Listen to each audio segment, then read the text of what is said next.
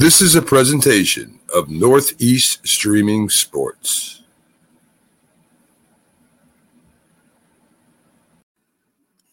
Good morning. You're listening to the Mac and Jack Sports Show on Northeast Streaming Sports. Good morning, everyone, and welcome to This Week in Sports with Mac, Jack, and Jim Jeffcoat. This is our Sunday edition where we have our most fun and kind of go over the biggest news and sports for the week, any of the hottest news things that come out. We cover them here too. Also, I'm your host, Mac, with your co-host Jack Hirsch and Jim Jeffcoat. How you doing this morning, folks? I'm good morning. I'm doing well. How about yourself? Doing real good. Doing real good. Um, you know, the NBA playoffs are always, well, for the most part, they're exciting. This round, guys, hasn't been as exciting as the other rounds. That's for sure. You think uh, so? I don't think it has been really, Jim. I mean, you got you got right now, you've got uh, you know, Denver up three to nothing on the Lakers.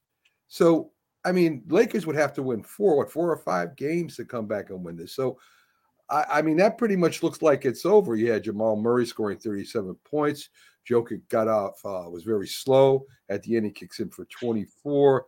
Davis had a pretty good game. He had 28 points and 18 rebounds but the Lakers look a little slow. I mean, they look a little tired, and and the younger players that they have there aren't really stepping up, or the newer players, I should say, are ste- aren't stepping up like they were in the other playoffs, in my opinion, anyway.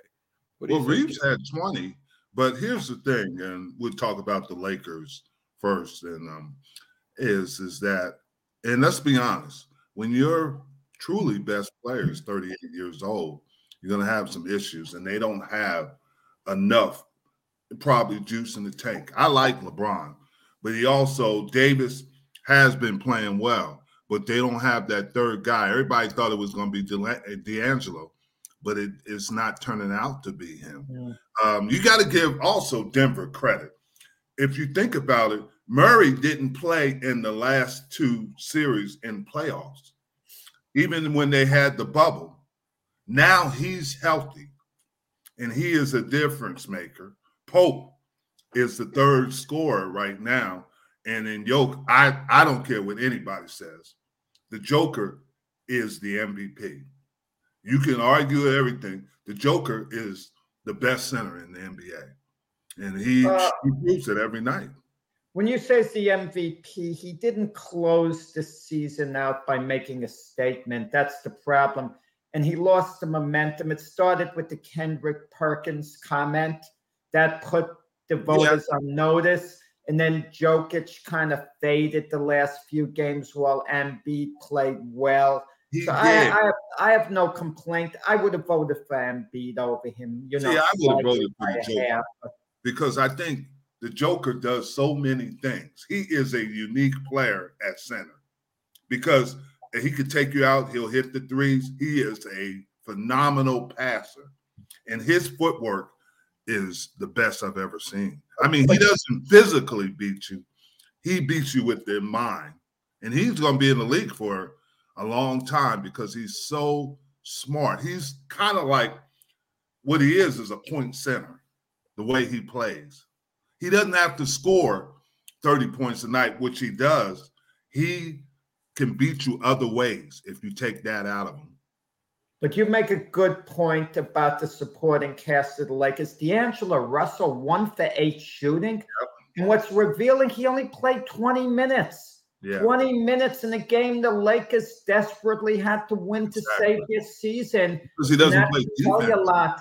But he's the type of player, maybe he puts it together at some point in his career because the ability's there. Maybe it's with the Lakers next year. Maybe he goes elsewhere, puts it together but his career's been a disappointment. He's teased us a lot. He was such a high draft choice, yes. but he's been around long enough to deliver. You know, somehow I see a pattern, even like an RJ Barrett following a D'Angelo Russell pattern. See, I don't see that. And I'll tell you why.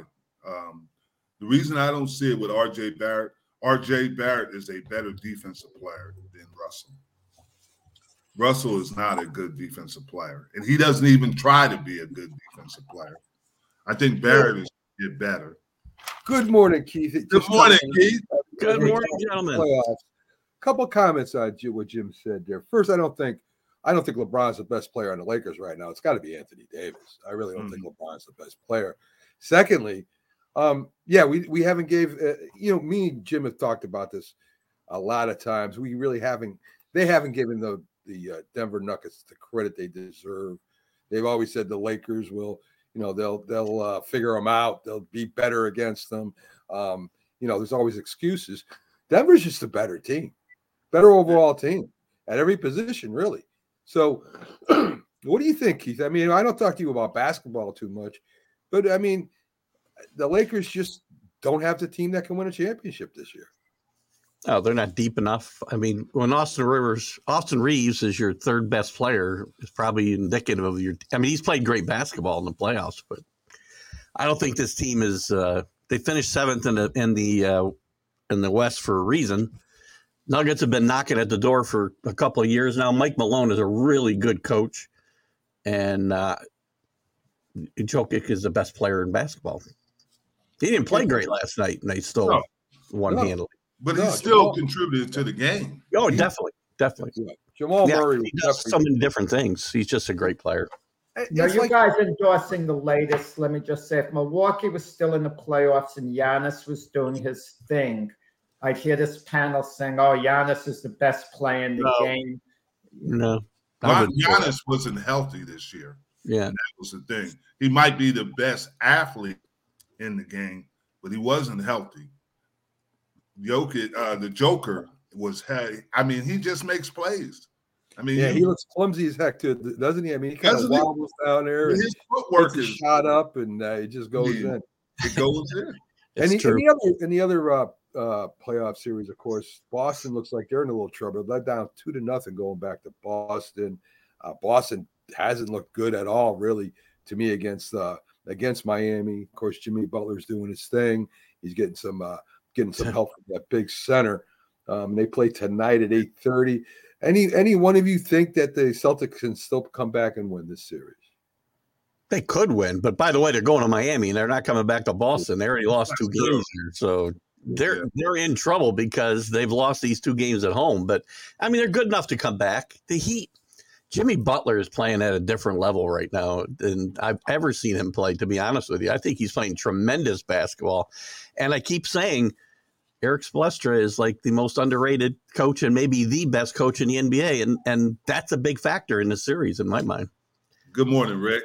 But here's the thing with um, Miami, which is most fascinating in pro basketball this in this time and era, is they have what they have what five or seven undrafted free agents. Yeah, team, and they play just like you said. They play at a different speed because you would have never anticipated them doing these things to Boston.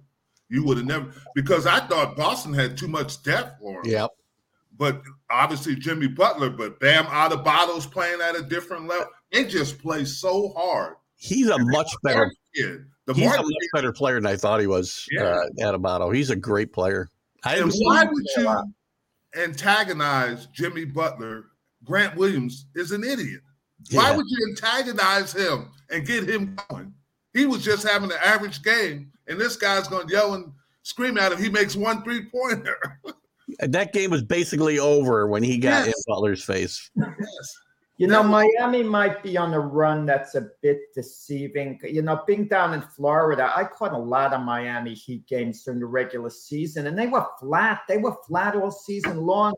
And people forget the play-in tournament. Yeah. They lost their first game. They were given the play-in tournament because of where they were seeded. They had to win one or two mm. play-in games to advance to the playoff position. And they won the second of those two games. They were one game away from being eliminated. Okay. And then they kind of just put it together against the Knicks. And maybe the Knicks came down to earth in that series. Yeah. I look at the other way. Like on a bit of a run, the Heat, where they might come down to earth.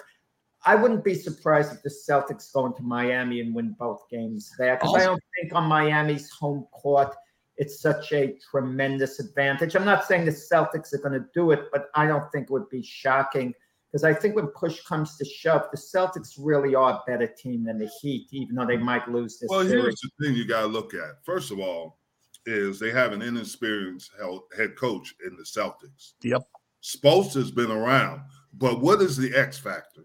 Is that Pat Riley? Pat Riley is that X factor.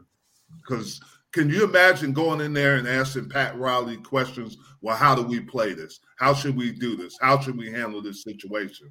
And we all know the success that Riley's had. And I he had to bring those guys in. There's something he's doing to help that team. Yeah. And all that matters right now is what how you're playing now. They're playing great basketball right now. That's all that matters. They've won five in a row, right? I think in the playoffs, if I'm yeah. not mistaken. And to me, I look at the the Knicks series a whole different way. I think the Knicks weren't as bad as what we thought. A lot of it was was what the Heat was were doing. I you know, uh, they're just no, I you know we talk about the Celtics depth and all that great stuff, and and that's all good, but you know what good is that? I, I think that two they got two big scorers like they've always had, and they're going back to relying on them two big scorers. They're not really they're not doing what they did at the end of the season. The end of the season, they were bringing people off the bench. They were playing more like a team. You see right now, it's it's Brown, it's it's it's it's yeah, these guys. These guys are the ones taking the ball and and, and yeah, but supposedly he had the best defensive player. He won defensive player of the year. True. And Marcus Smart. Marcus Smart, yeah, he's a great yeah. too. They can't, he can't stop Jimmy Butler. You know what though? They keep disappearing at the end of games. All these yes. stars you just mentioned keep disappearing exactly. in the fourth quarter. You exactly. Virtually then, every team that doesn't win the NBA championship, they talk about all the changes they have to make. Why don't they just keep running it back? Even the Celtics, if they get eliminated by the Heat, come. Uh oh. Apparently, Mac had enough of Jack. No, I don't know. I didn't touch his. I didn't touch his. Thing. Go Jack. His, his, his five-year-old granddaughter got him. good. Good morning, Jason. How you doing? Hey, Jason. Okay, let's, let's get to let's get to a little bit of uh, of uh, Yankee news. Yes, a lot of Yankee fans are celebrating uh, that. Uh, of course, Hicks is finally designated for assignment. Uh, the fan pressure was was unbelievable this year on on the, on the front office. You know, they they brought over a kid Allen who played for the Yankees before from Boston. I guess that's going to be his replacement. I don't see much of a difference. I, I short term. Yeah, short term. Yeah, well, I you don't know what. It's it's a different body. That's all I care about. Is I don't want to see Aaron Hicks out there anymore. I just couldn't. If nobody wants to see him out there anymore, except Jack. I, I I don't know, Keith. I don't think it's much of an improvement. I, I would think you would want to improve short term, long term. Hicks was doing fine lately. I mean, what's the why don't wait till that guy comes in and lose Hicks for short term? There'll be another left fielder in here before the trade yeah. deadline. So this is a short term thing, and you know maybe gives him a little boost. Uh, we, Bauers we played good yesterday.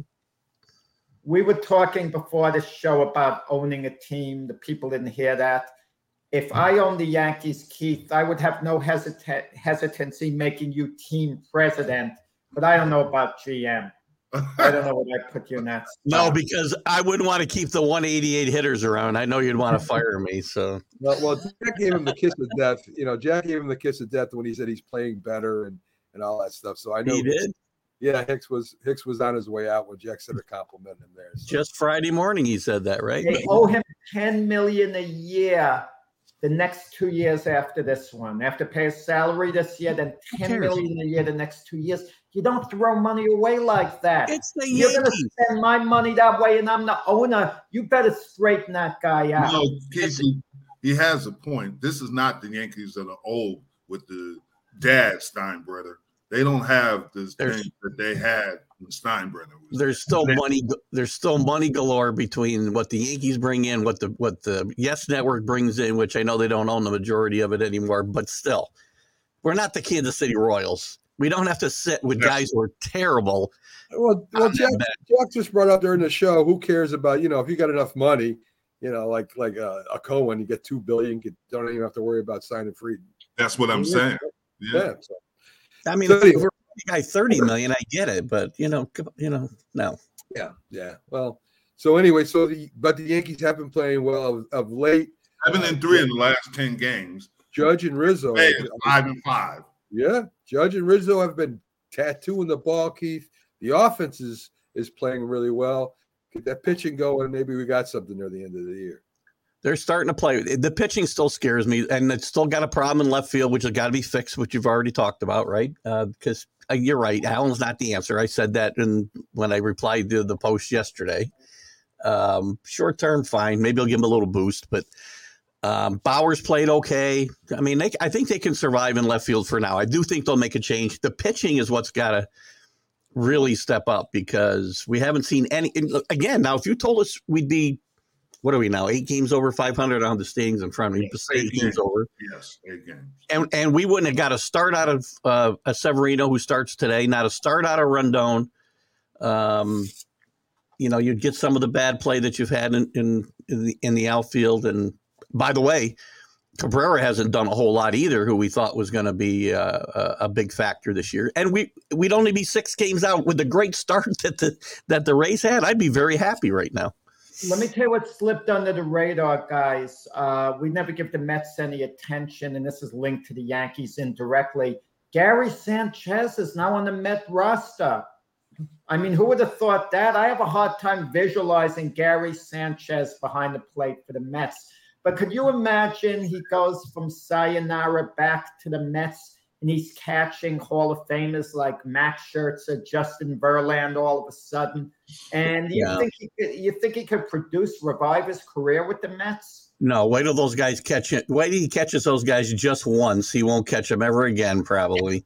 Well, they and might not want to catch him again there's a good chance by the time we talk next Sunday, he won't be on that team anymore. They brought him up only because he had to be brought up or cut. So they thought they'd bring him up, see if there's a something lightning in a bottle, and there's not going to be. The Mets are a 500 team. Yeah. They're yeah. 500. That's it. Yeah. You know, well, they can't get mad at the owner because he spends money. He has but is he spending the money right? Yeah, I mean, listen, he signed Justin Verlander for two years. He gave him filthy money, 86, 88 million for two years. But how do you fault him? He was a Cy Young Award winner. Now people are saying, well, he signed an old pitcher. An old pitcher who won the Cy Young last year? I mean, you can't criticize him for moves like that. They're good moves. He lost Jacob DeGrom. He counted by signing Justin yeah, Verlander. DeGrom is supposed to start throwing next week.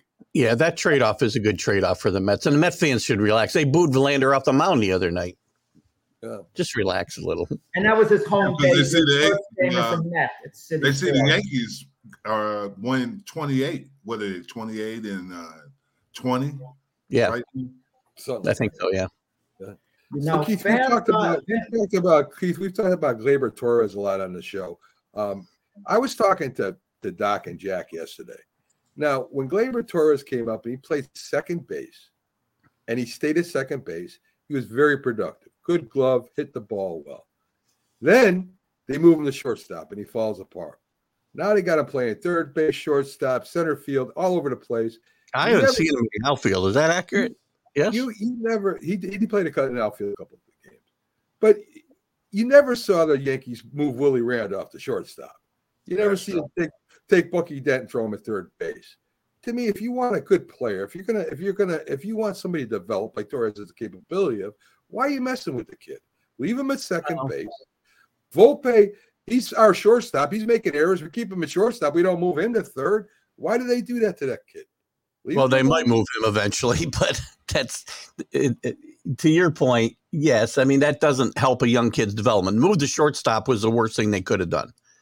I would like to have sent, seen them move him to the outfield a long time ago with the problems they've had in left field. The kid's an athlete. If you put him there, he could play probably. And they've got other people that they could put at second base. So I don't have a problem with that. I have a problem with, as you said, the constant jerking him around different places. Some guys are built to do that, right? But not him.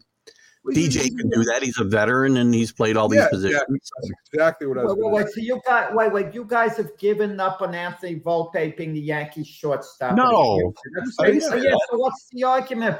Anthony Volpe, that's his position. He's Who there. Well, because everybody the organization has been playing second Who base. was talking about Anthony Volpe? well, you did bring him up. You did bring I him up. I said he played yeah, shortstop. He, he he made errors. We're keeping him at shortstop. Why? And, I, said, and I said there's a chance he will move, and there is a chance oh, he will. Oh, Peraza is a better defensive player. At some point, he may not be the Yankee shortstop. That's okay. Yeah, okay. I, I I I thought you were talking about Torres. Anyway, um, By the way, that move is the worst move the Yankees have made in forever, besides signing Aaron Hicks to that contract. Uh, uh, moving moving towards the shortstop was awful, awful move. Aaron Hicks is going to hit for Syracuse and the Miners, and they're going to bring him back up, and he's going to contribute to the Yankees. I don't care if he hits yeah. 60 home runs in Syracuse. I don't want him back on this roster. By the way, he's got to accept. He didn't accept the demotion to Syracuse, I don't think. Right now, he's DFA. So, Well, So they got to pay him his money, you know, regardless. regardless, yeah, he's he doesn't have to accept the minor league assignment, though. He can become a free agent if he wants, or the Yankees can still trade him while he's on this DFA list. So they've got, I don't know how many days. I think you've got, it might be 10 days. I'm not sure. Once you uh, put him on that list.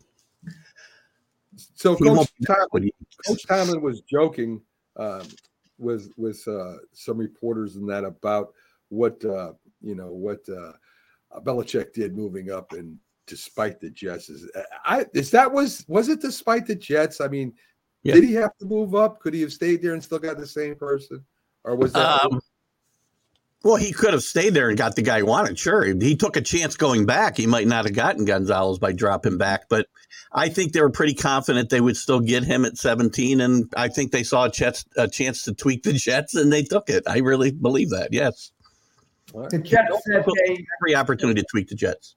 Salah said it had no effect on the Jets. They would have drafted who they did regardless. I think they're full of crap too. That's they didn't. They took every second of the of their time uh, when they when that pick got changed. Uh, do you think there's that much animosity between Belichick and the Jets right now? Uh, Yeah, I still I think I B- Belichick on the Belichick side, the Jets have probably I don't even know was it Woody Johnson even the owner when that all happened? I don't think he was. Um, wasn't it still Leon Hess? Uh, so I don't know if it's the animosity goes both ways, but the animosity with Belichick towards the Jets, I think is still there. Yeah, Wow, wow. I know college football is going to be coming up soon, Keith. Um, there's this one player I, I, I read about, and uh, maybe you've you've seen seen the, the write ups too. Uh, this linebacker Wyatt Simmons. uh, Yes. 6'3", Out of Arkansas. Yes, uh, uh, 214 pounds. Never heard of him, and now all of a sudden the NFL teams are all talking about him. Uh, so well, not The NFL, he's only in high school. yeah, college teams College Hey. teams. they start they start looking at him in high school. You know that, Jim. But anyway, anyway, uh, have you Arch have Manning, you you're looking at when he's in seventh grade. have you seen anything on on this Keith on this kid? Uh, very little, a little bit. I've heard his name come up, and you know the fact that again they start recruiting these kids when they're you know playing junior varsity football now. It seems so. Um, there'll be he'll be there'll be a mad rush for this kid, and there'll there'll be all kinds of uh, uh, visits for him. I think who knows what happens to these guys. Yeah, right? his father's won uh, quite a few uh, Division two championships in college. His father was a head coach at one of those schools in Arkansas. Yeah, his head coach might, his father might suddenly become a uh, assistant coach on Exactly. one of these major Yeah. college teams too. Pretty soon. The kid is supposed to be really SMU offered him first. Yeah, Now every major school in the country has offered him. very doubtfully ends up at SMU, right? Um, It won't be. it'd be It a major coup for them for sure. But SMU is going to the Big Twelve, Yeah, so you never know. Oh no, I'm sorry, they're not. Houston is. SMU Houston is is. not. You know, my SMU's talked. Uh, uh, been talking with the Pac-12 though too. So Yes, yeah, the Pac-12. Yes. it's funny what I discussed with Mac for a while. We've been talking whether teams should be allowed to draft kids out of high school. Imagine you get a great junior. Imagine you get this a great ninth grade in football, and they use a seventh round draft choice on him, figuring years later they could cash in on this great talent. Can you imagine a ninth grader shows up at the NFL camp and calls their bluff? Either you give him his big signing bonus, you got to cut him, and of course they're going to have to cut him. But it kind of makes you wonder where, why can't they draft a kid out of high school realistically and use that draft pick later? He becomes eligible to play X amount of years later. Yeah. The The only team would be taking a They chance. used to have future picks. That's what Herschel Walker was. but now you can only keep a guy till the next draft. Like Herschel Walker, you know, in the eleventh grade, he's going to be great, probably. And, and you and the team might figure we're going to use a sixth to seventh round draft choice, get Herschel Walker, and we're going to cash in like three, four years later. you never know many- how No, fit no, they're not—they're not ready to play in the NFL at- after. No, no, for down the line, you use a low draft pick for down the line. Isn't that what they do in baseball? No, because you Yeah. lose him by the next draft. You only he keep his rights for a year, Okay. and then next draft comes around, he's going to go back in the draft again if you don't sign him. hmm You could sign him and then not play him, I suppose. Now I don't even know with the NIL rules today. You, I suppose you could play. In fact, John Elway did it. John Elway signed a, a, a minor league contract with the Yankees, played in Oneonta, and he was still playing at Stanford. Yeah. Keith, I have your answer for the Yankees. Move Anthony Volpe to second base, and the Yankees could get the rights to Kyler Murray after he bombs out as Arizona's quarterback. But yeah, he'll be ready to resume his baseball career. Yeah, why don't we get Russell Wilson too? We'll make them our double play Right. combination. There you go. Keith, you got any thoughts on this year up year coming? Uh, it's early, but the college football uh, college football game. What do you got? You got any thoughts about what's going to happen this year? You know, the t- it's the t- the top's still going to be Georgia and Alabama are still going to be battling it out for the Right. top spot. Georgia's just reloading again. Um, Ohio State. What one thought I'll say is Ryan Day is under some pressure at Ohio State. He needs to beat Ridiculous. he needs to beat. Uh, You're right, and he needs to beat Michigan, and he needs to compete for probably get to a final, uh, or he's going to be in trouble. I think in, in Ohio State. So the sleepers this year, though, you know, watch out for somebody like Tulane if you want to look for a sleeper and out of the uh, power. I'm sorry, not the Power Five, the Group of Five teams. Uh, they played really good football last year. Their quarterback's coming back. They The league- running back though. He was yeah, they did lose a running back, but the league's going to be a little weaker, so they're they're they could very well have a really good record, right? That so is true. But um, what I was going to ask you is, I noticed you said Georgia and Alabama, but they did a thing on revenue.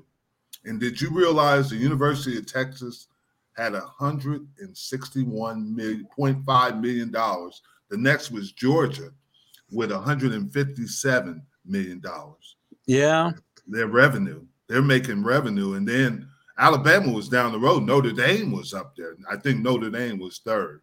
You know, Texas is going to be an interesting story as well with Arch Manning coming in in the spring. Uh, Cam Ewers has won the won the job, but a lot of quarterbacks probably have won the job in the spring and not been the starting quarterback in September. So Yeah. um, that that bears some watching. And Steve Sarkisian's job is, you know, the, they're they're good enough to win the Big Twelve on their in their last year there, and they probably better do it. I think for Steve Yeah, my concern with Alabama is who is going to be the quarterback.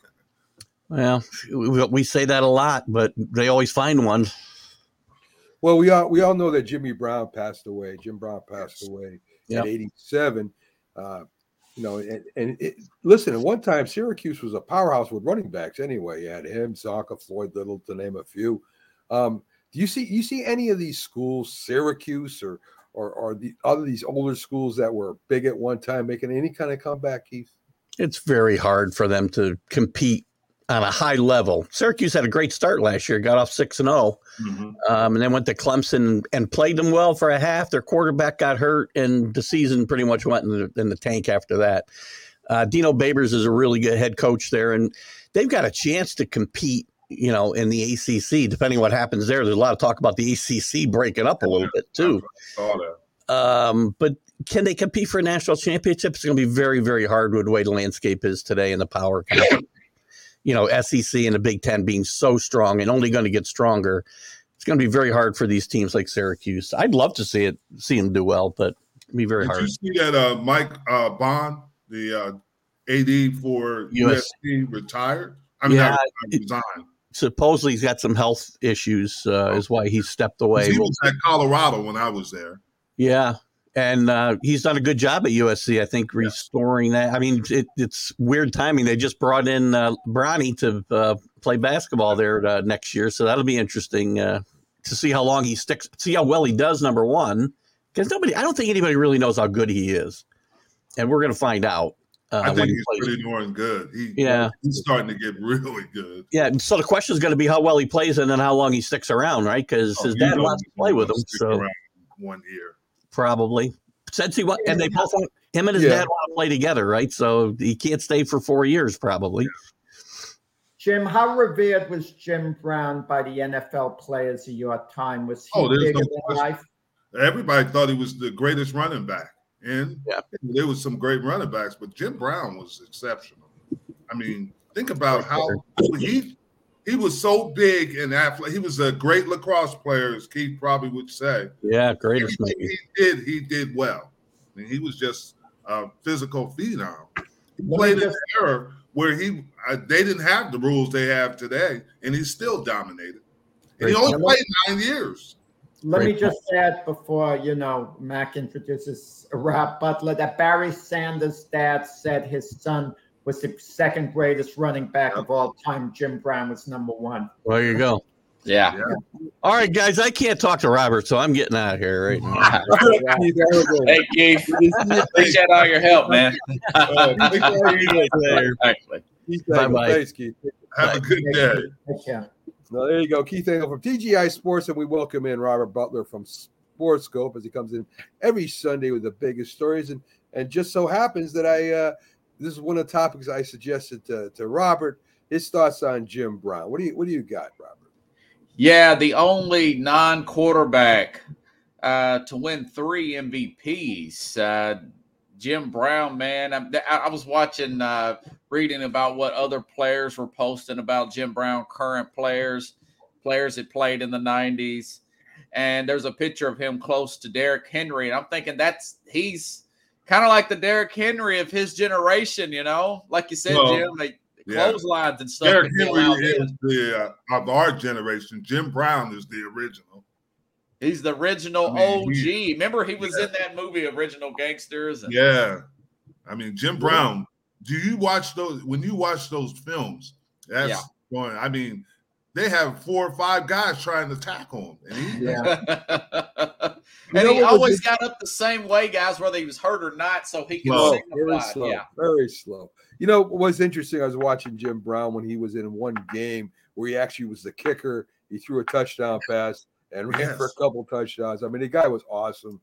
Uh, track and field, lacrosse, the dude did it all. Um, Yeah. You know, uh, my father talked about Jim Brown like crazy, and and of course the giant defense, the four three. Tom Landry set that up to stop Jim Brown. That's what the whole idea of the four three was. So, uh, un- incredible, incredible. Well, Mac, one of your idols, Sam Huff, reportedly was terrified of Jim Brown. He wouldn't take him on. I mean, the only one willing to take Jim Brown on one on one was Chuck Bednarik, because Chuck Bednarik was the toughest guy ever. So he was willing to go Oh. head on. And Jim Brown respected Chuck Bednarik a heck of a lot, he said. You yeah, know, I mean, but- they did show. They did show. Brown had to gang tackle him. He was an athlete who was ahead of his time. Sometimes you get an athlete who's decades ahead of his time. It would be Sugar Ray Robertson in boxing. He had that athletic skill, even though it was a 40s and 50s fight and the 60s as well at the end. And certain athlete, and Jim Brown was that athlete. He was a modern athlete before the modern athlete. Hmm. Yeah, he was uh, incredible. There's, there's too much you can say about him. Uh, one more thing, Rosey Grier said he tried to tackle him one time and he smushed his steel helmet to his face. He said, "From then, on, imagine dragging Rosey Grier. That was a big man." Uh, he said he started tackling the legs at the end. Robert, big. And it's not big news, but 49ers. I don't know if they're in trouble for this or, or, but they they decided to, uh, you know, uh, use a political influencer to to for Yeah, a campaign down there in San Francisco. What's going on down there? Yeah, you know, I tried to figure that story out too. I looked it up a couple of, I mean, you sent it, and I, I couldn't figure out why they have to have a lobbyist. Uh, is it a stadium issue? Uh, are they trying to get some local tax benefits? Uh, it, it that still remains to be seen. I, I'm not sure, and then it did say former lobbyist. So Right. Right, yeah, I, think, I think there's a little bit more. I think the lobbyists got in trouble, right, Robert? Yeah, yeah, that yeah. The lobbyist has got charged with a crime and stuff, so it's that's still developing, man. I, I mean, I'm not a lawyer. I couldn't tell you what some of the the mojo. I, Jumbo is with that. But uh, Yeah, we'll I see. know Let there it was- out. You know. I know there were some charges of perjury or something. They were leaking Yeah. the documents before and, and all that good stuff. Um, we have uh, Griner returns to the WNBA, and of course, you know everybody knows the story of Griner going to, to Russia, being held in a prison. She plays her first game. Robert um, kind of ran out of gas. Uh, the vice president went there. Uh, what are your thoughts on on Griner and returning to the WNBA? Yeah, I mean, uh, I was reading something a week or so ago that she looks at the national anthem different now, and you know things ain't so bad here when you look think about it. right, Robert. Yeah, she said she'll Well, always. well, well, which brings us to LeBron James, who when she was detained, saying, "Why would she even want to come back here?" right? I mean, yeah. you know, I love Like, the way LeBron, we you get know- him you did my around, sentence, but brother. she's Shoot. giving LeBron James passes for that and other things. I don't remember that one, Jack. Yes, he did. She was. yeah, he said it. Why, He said it. Yeah, he said. why uh, would she even want to come back to this country? He said it what when she was being detained during that time. But he went back on it LeBron and said, said. It- And then the Yeah. next day, his people came out with a statement attributed to LeBron where he said, This is a beautiful country. There you LeBron go, yeah. never said this is a beautiful country. Come on. Come on. Well, uh, Ain't nothing like some humble pie. It That's humbled like me. Jeff That ain't had nothing to do with it. The Jets are a beautiful team by LeBron saying this is I just I like I like LeBron's ghost layup there when he didn't have the ball and he was gonna. Oh man, I still like Hey, LeBron. man. I I can't do help too. but like LeBron. I, don't know why I like the guy. I still I- like him. because all he's 38 stuff. years old and he's still playing at a high level. Right, Yeah. right. That's He's No, human, I kind of guys. just, You know. I don't know why I take There's a always liking hope. I was out there uh, when I was running this morning. I knew there was hope. Maybe someday I could come back. And do what, Jim? What are you gonna do when you come back from where? Where are you going? Come back and play. I got Okay. one more pass rush in Uh, me. you know, more. uh, One more third tried and long. put- Yeah. Mac tried to put me down on the show the other. He thought I was giving digs to you, Jim, when you played, because I said you were beside a lot of great players. Because mentioning, well, if you had to play alongside Thibodeaux instead of some of the other guys, you wouldn't have performed as well. I Thibodeaux is gonna be a Thibodeaux's gonna get 10 sacks just because of you. He's you looking go. at it every day and getting himself pumped up for it. Yeah, you and Byron are singing the same chorus there. Um, you know, what Jack tried to say was that the other players around you made you better, Jim. And I said, well, maybe Jim being around those players made him a little bit better too. So, you know, Jack, something happened. I don't know what happened, but one year we all had double digit sacks. So You I don't know probably if I played made them better or they made me better. I know You we probably were, got three against the Jets in one game, I bet, with the offensive line at the time. And two more against the Giants, against New York teams. uh, we didn't play the Jets very much. Yeah, But when we played them, we beat them. I'm sorry, Jack. that's everybody did, Jim. Don't worry about it. Robert, a um, little bit of the other players on Miami. We talk about uh, Jimmy Butler. Of course, we're starting to look at the center more. What about the other players in the Miami uh, Heat team? Well, you know, Bam, uh, that player, he, he's a guy that people have been talking about for a while, you know. And, you know, he had the highest plus minus. That's a stat you see on NBA.com uh, of, of both teams in game one. And then you get guys like this Gabe uh, Vincent, who had the highest plus minus as a point guard uh, in game two on Friday night. And, you know, think about Kevin Love. They acquired him late. Kyle uh, Kyle Lowry, those are two championship players. They're past their prime, obviously, but you got to look at their winning with smarts and grit, uh, coaching, uh, culture. Uh, it's unbelievable that they're doing what they're doing. I mean, being an eight seed like that, but uh, you know, hey, the guys are just stepping up, man. And not to be clicheist, but it's true. He is right. He- that is Yeah. true. And Yeah. Martin and all those undrafted uh, players, and they Yeah. still play at that level. It's going to be interesting today to see if they can sustain that. Right, right. I don't think they could sweep Boston, uh, but you never know what you're going to get out of Boston, man, with this new coach.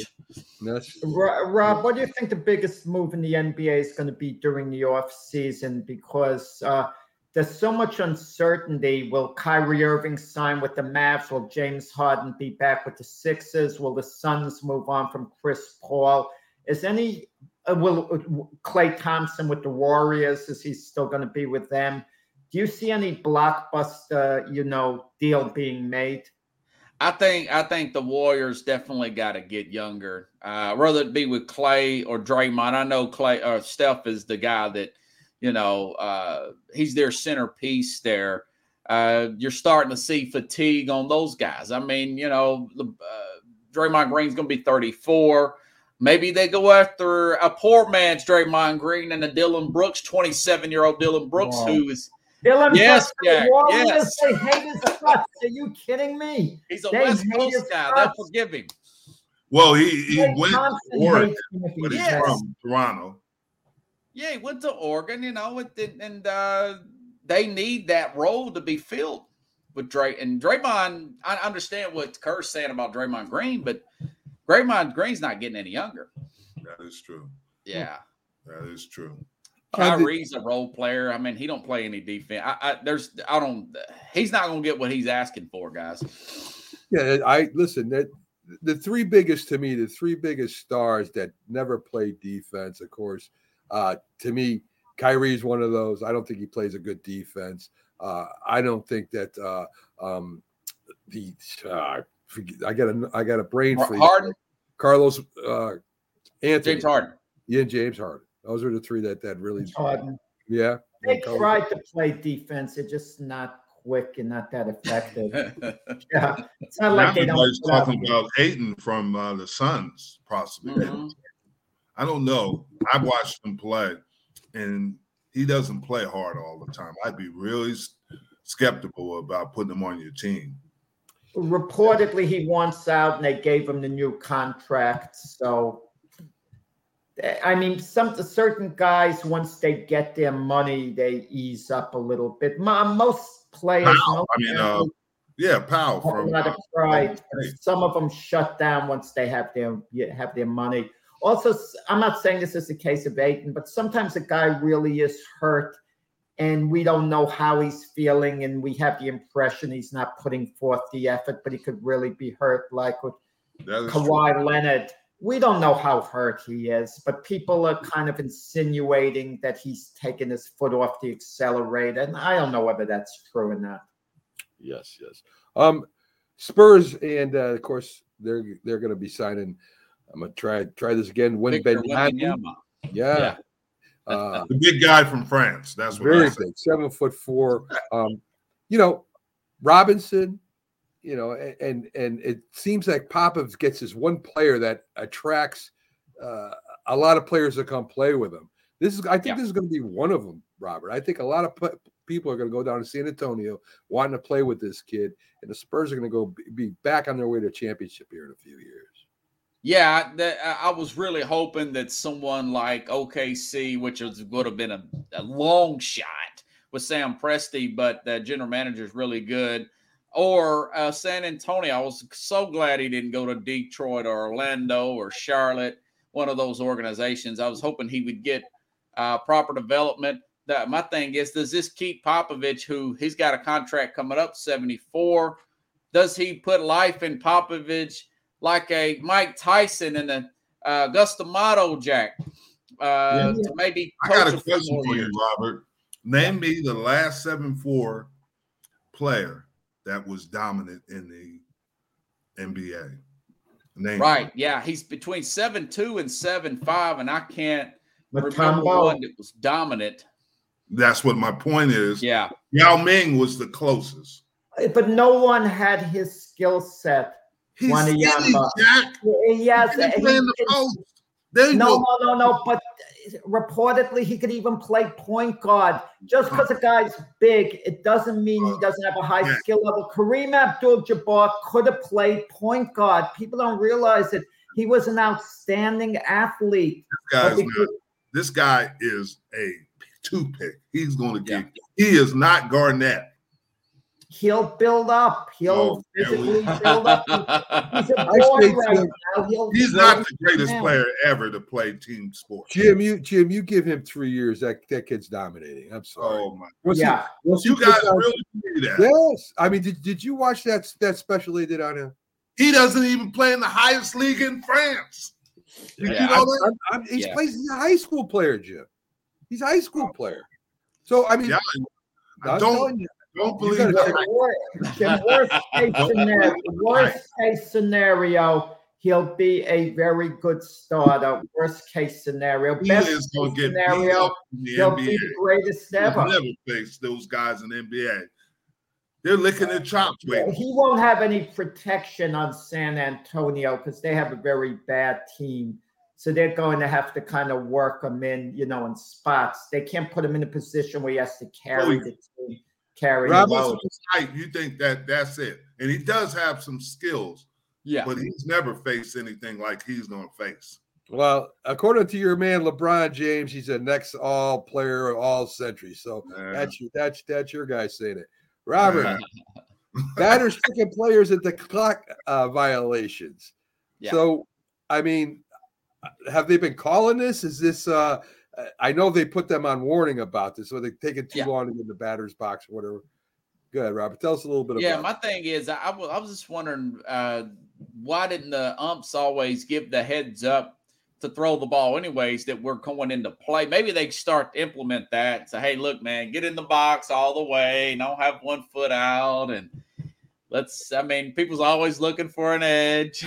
That is very true. So, And just any, uh, let's put the ball in the play like in basketball, you know. you got any any other big stories you got for us, Robert? Um, let me look down here in my notes here. And then I, I want to ask Rob, did Yeah. the Tennessee Titans quarterback room, what's going on there? Is Tannehill feeling the heat? Well, he said deja vu. Uh, same thing last year. Remember they they drafted a quarterback. I mean, if you think Willis. about it with Yeah. this quarterback situation, uh, Tannehill is still on the roster now. They could possibly cut him after June first and save more money. If they do that, uh, the expectations are going to go way down for Tennessee this year. Uh, but you look at a guy like Will Levis, uh, it's not as much pressure on him being in the second round versus the first round. I feel like uh, any any kind of success will be seen as a success. There's not a very high bar here locally, Jack, on Mm. on him. No Uh, kidding. Tennessee's got a good running game, and uh, we'll see. I mean, nobody really knows. Robert, Nobody knows how competitive he is. my surprise team, and this is Yeah. going to shock all of you for this year, is the Cleveland Browns. Oh no, no, yeah, I've been following Cleveland. Uh, They they love Nick signed Darius Smith. Yep, Uh, their their run defense will get cleaned up under Schwartz. yep. Uh, another year back with Watson. I'm I'm the I'm still where the key debating whether it's going to be Browns or Cincinnati, even though Pittsburgh had a great offseason, man. That's going to be a tough league right there. That And, uh, division's going to be every week. You're holding your breath. yeah, yeah. But I think Cleveland's going to make a move. Yeah. Well, yeah, they should make a move, Jim. They they they stunk last year. I hope they make a move. That get them in the playoffs. Mac, Mac, Mac put both of you in your place. I love it. I hope I they make love it. I mean, Matt. yeah.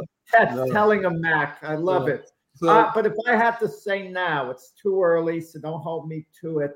Cincinnati would be my pick very early on to win the Super Bowl right Burrow. now. That would Yeah. be my pick right now. Yeah. They had a good still draft. has some issues. They still have some issues. They got Well, some. they signed Orlando Brown at left tackle, Jim. I know, I know. Yeah. And he used to play with the Ravens, so he knows what kind of pass rush he's going to deal with. yeah. And they I don't know what with Joe Kansas Mixon, a running Yeah. back, he's had off the field issues. Uh, you know, I'm not sure what's going to be of him. I think he slipped under the radar as far as, you know, the public looking into his situations. I'm surprised. I thought they would cut him and maybe draft the Jahmyr Gibbs out of Alabama, but it, you know, Gibbs got took Was off. he that good, uh, Robert? Jahmyr Gibbs? Ah, he's a cross between Ray Rice and Alvin Kamara. Oh, man, he was great at Alabama, man. Wow, interesting. Yeah, Yeah. So Detroit made the right move, huh? They he was drafted a little ahead of where he probably should, but he's going to be a good player. He's going to be a really under that line and in the dome like that. Oh yeah, You know, I great get the fantasy feeling player. what's going to happen in the NFL down the line is what's going on in Wall Street. What's it called? Trader inside information. I get a feeling some of these college coaches have a relationship with the head coaches where they're giving them certain inside information to who to draft on their team, who not to draft. I mean, that's, That's stuff I know has been going on. What? That's Yeah. always Of course. Yeah, yeah, but that, but it's kind of wrong. It's it's it ham it gives an advantage to certain NFL teams. I mean, if if a coach is explaining maybe a medical issue, and then he lets other teams draft certain players late on, and he tells the coaches he's close with, don't pick them that early. I mean, something about it is a little, you know, off. Nick. Saban says he's got an open door policy. If it if it's and, uh, I could probably agree with you. If it's but, which means but he has had some uh, problems uh, coming in late. Uh, he has had some maturity issues.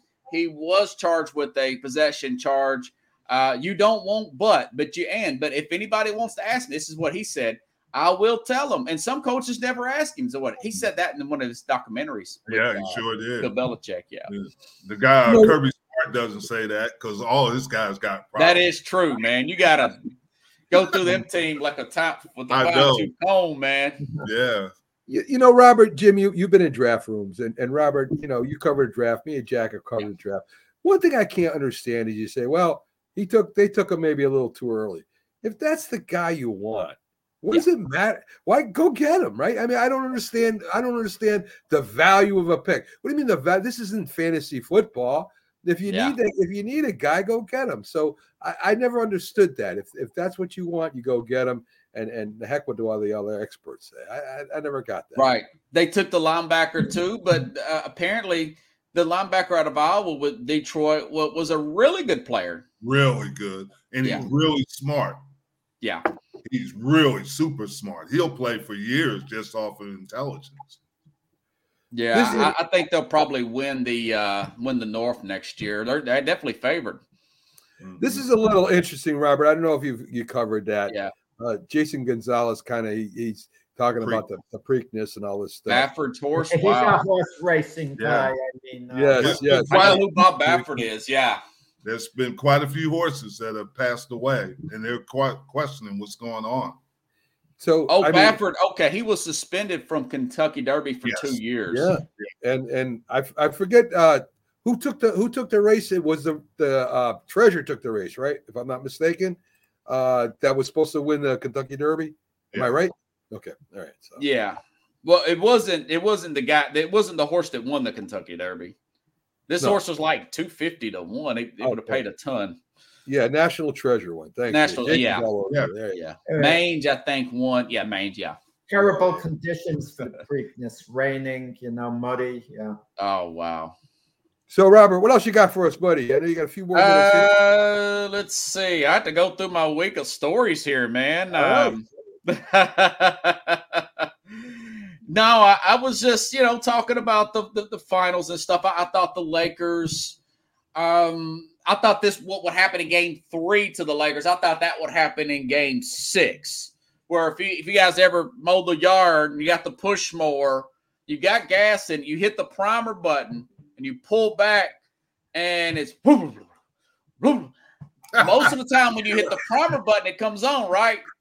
But it did come on, so the, the Lakers needed that spark plug, Jim. Yeah, you're right. Because everybody said when they get back to LA that they were going to get, hey, they were going to get corrected. They did. It was that lawnmower that wouldn't start. Nobody, nobody gave it an. I didn't either. The Nuggets. I thought the Lakers win big in, in game three. I thought they'd shoot the lights out, but the Nuggets have length. yeah, they got length. That's hard. They have a lot of tall guys that can play. I mean, I don't know what's inside the players' heads on the Lakers, but they can't be believing they're going to come back and win four straight because the Nuggets are a really good team. How important is it to them not to get swept? Are they going to play to the max they, with their incentive not to get swept or what?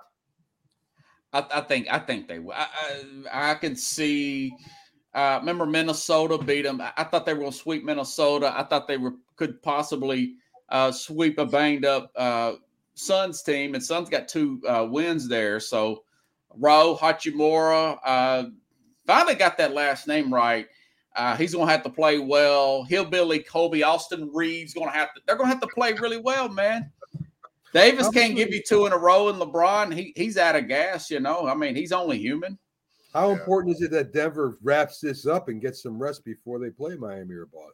Right, right, and and uh, I, that other series could go four. It could go seven games. You just never know. And you're right, man. Uh, if it's Miami, you know, Denver have home court. Can you imagine Miami to Denver? I mean, that's whoo altitude Oh, sickness. That would be Man. I don't know. Here's the thing I always say about that. Uh, you look at other professional sports, everybody says altitude, altitude. Well, Denver Yeah. wasn't very good. The Colorado Rockies are struggling.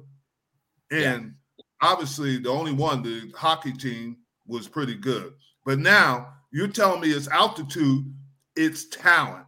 Don't fool Yeah. yourself. Because Oh yeah, have- Joker's the best player left, I think, in the playoff. I mean, I don't know about that, Jim. Jim, when they had the uh, Olympics in Mexico City in 1968, the altitude played a major part. And at the miler, Jim Ryun was favored. He'd won 44 straight races. He always got the better. Kip Keino.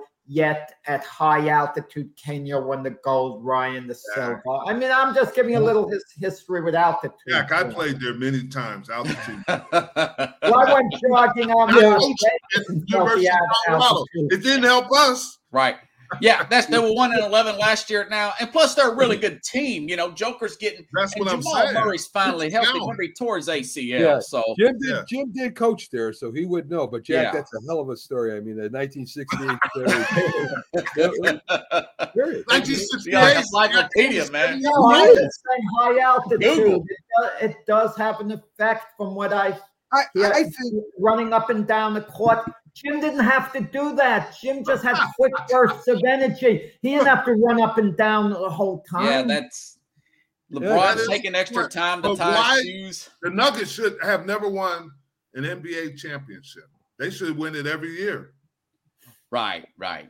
all right. Well, there you Yeah. go. Well, if it's close, obviously in talent, the altitude gives you a little bit of an edge. It's like a little pinch of an edge, you know. just that Murray has been out. That's one of the reasons It's, why they it's won. Jamal Murray, That's yes. thing. Murray's healthy.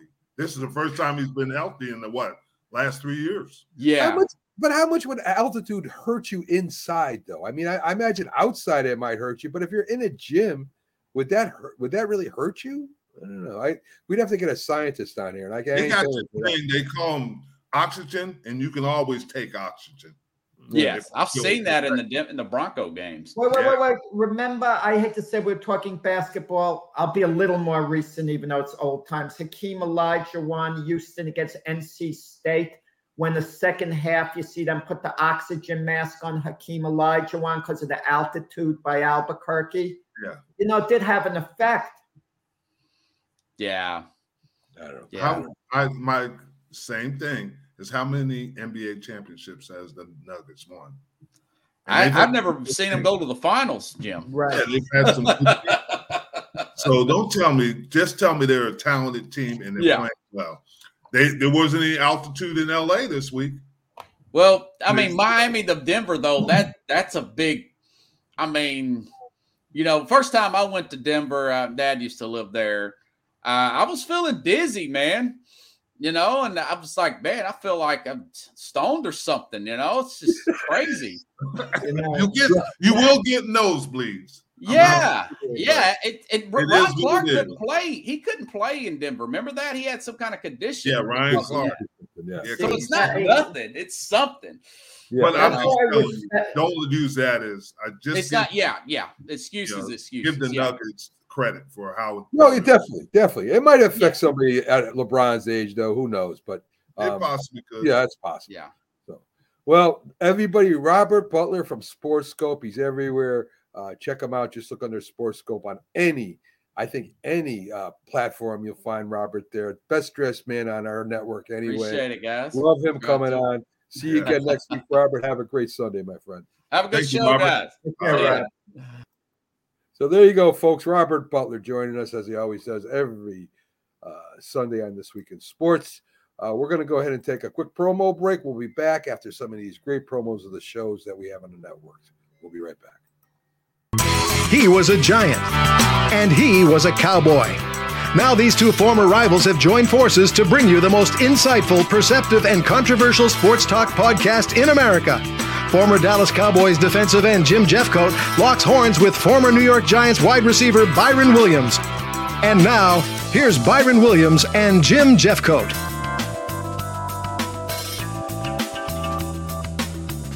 If you like the sweet science, get ready to talk boxing on the Gloved Fist podcast with top boxing writers Frank Lotierzo and Jack Hirsch. Frank, a former amateur boxer out of Philadelphia, writes for NY Fights and can be seen on the Boxing Channel. Jack, an amateur boxer who competed in the New York Golden Gloves, was a six term president of the Boxing Writers Association. And now, here's Frank Lotierzo and Jack Hirsch. It just might be the greatest sports franchise in the history of sports. A place where legends are made, and there's always something to talk about. Get ready to immerse yourself in pinstripes. Start spreading the news, hosted by Paul Semendinger and EJ Fagan, a couple of doctors with a prescription for Yankee fever. And now, here's Dr. Paul Semendinger and Dr. EJ Fagan. Get ready to start spreading the news.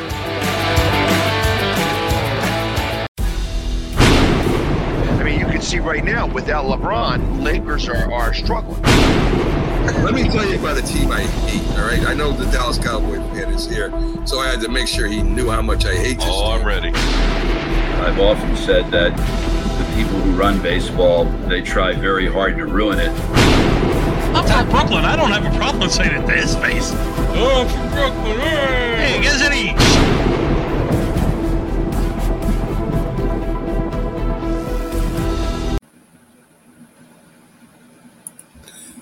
This is a presentation of Northeast Streaming Sports.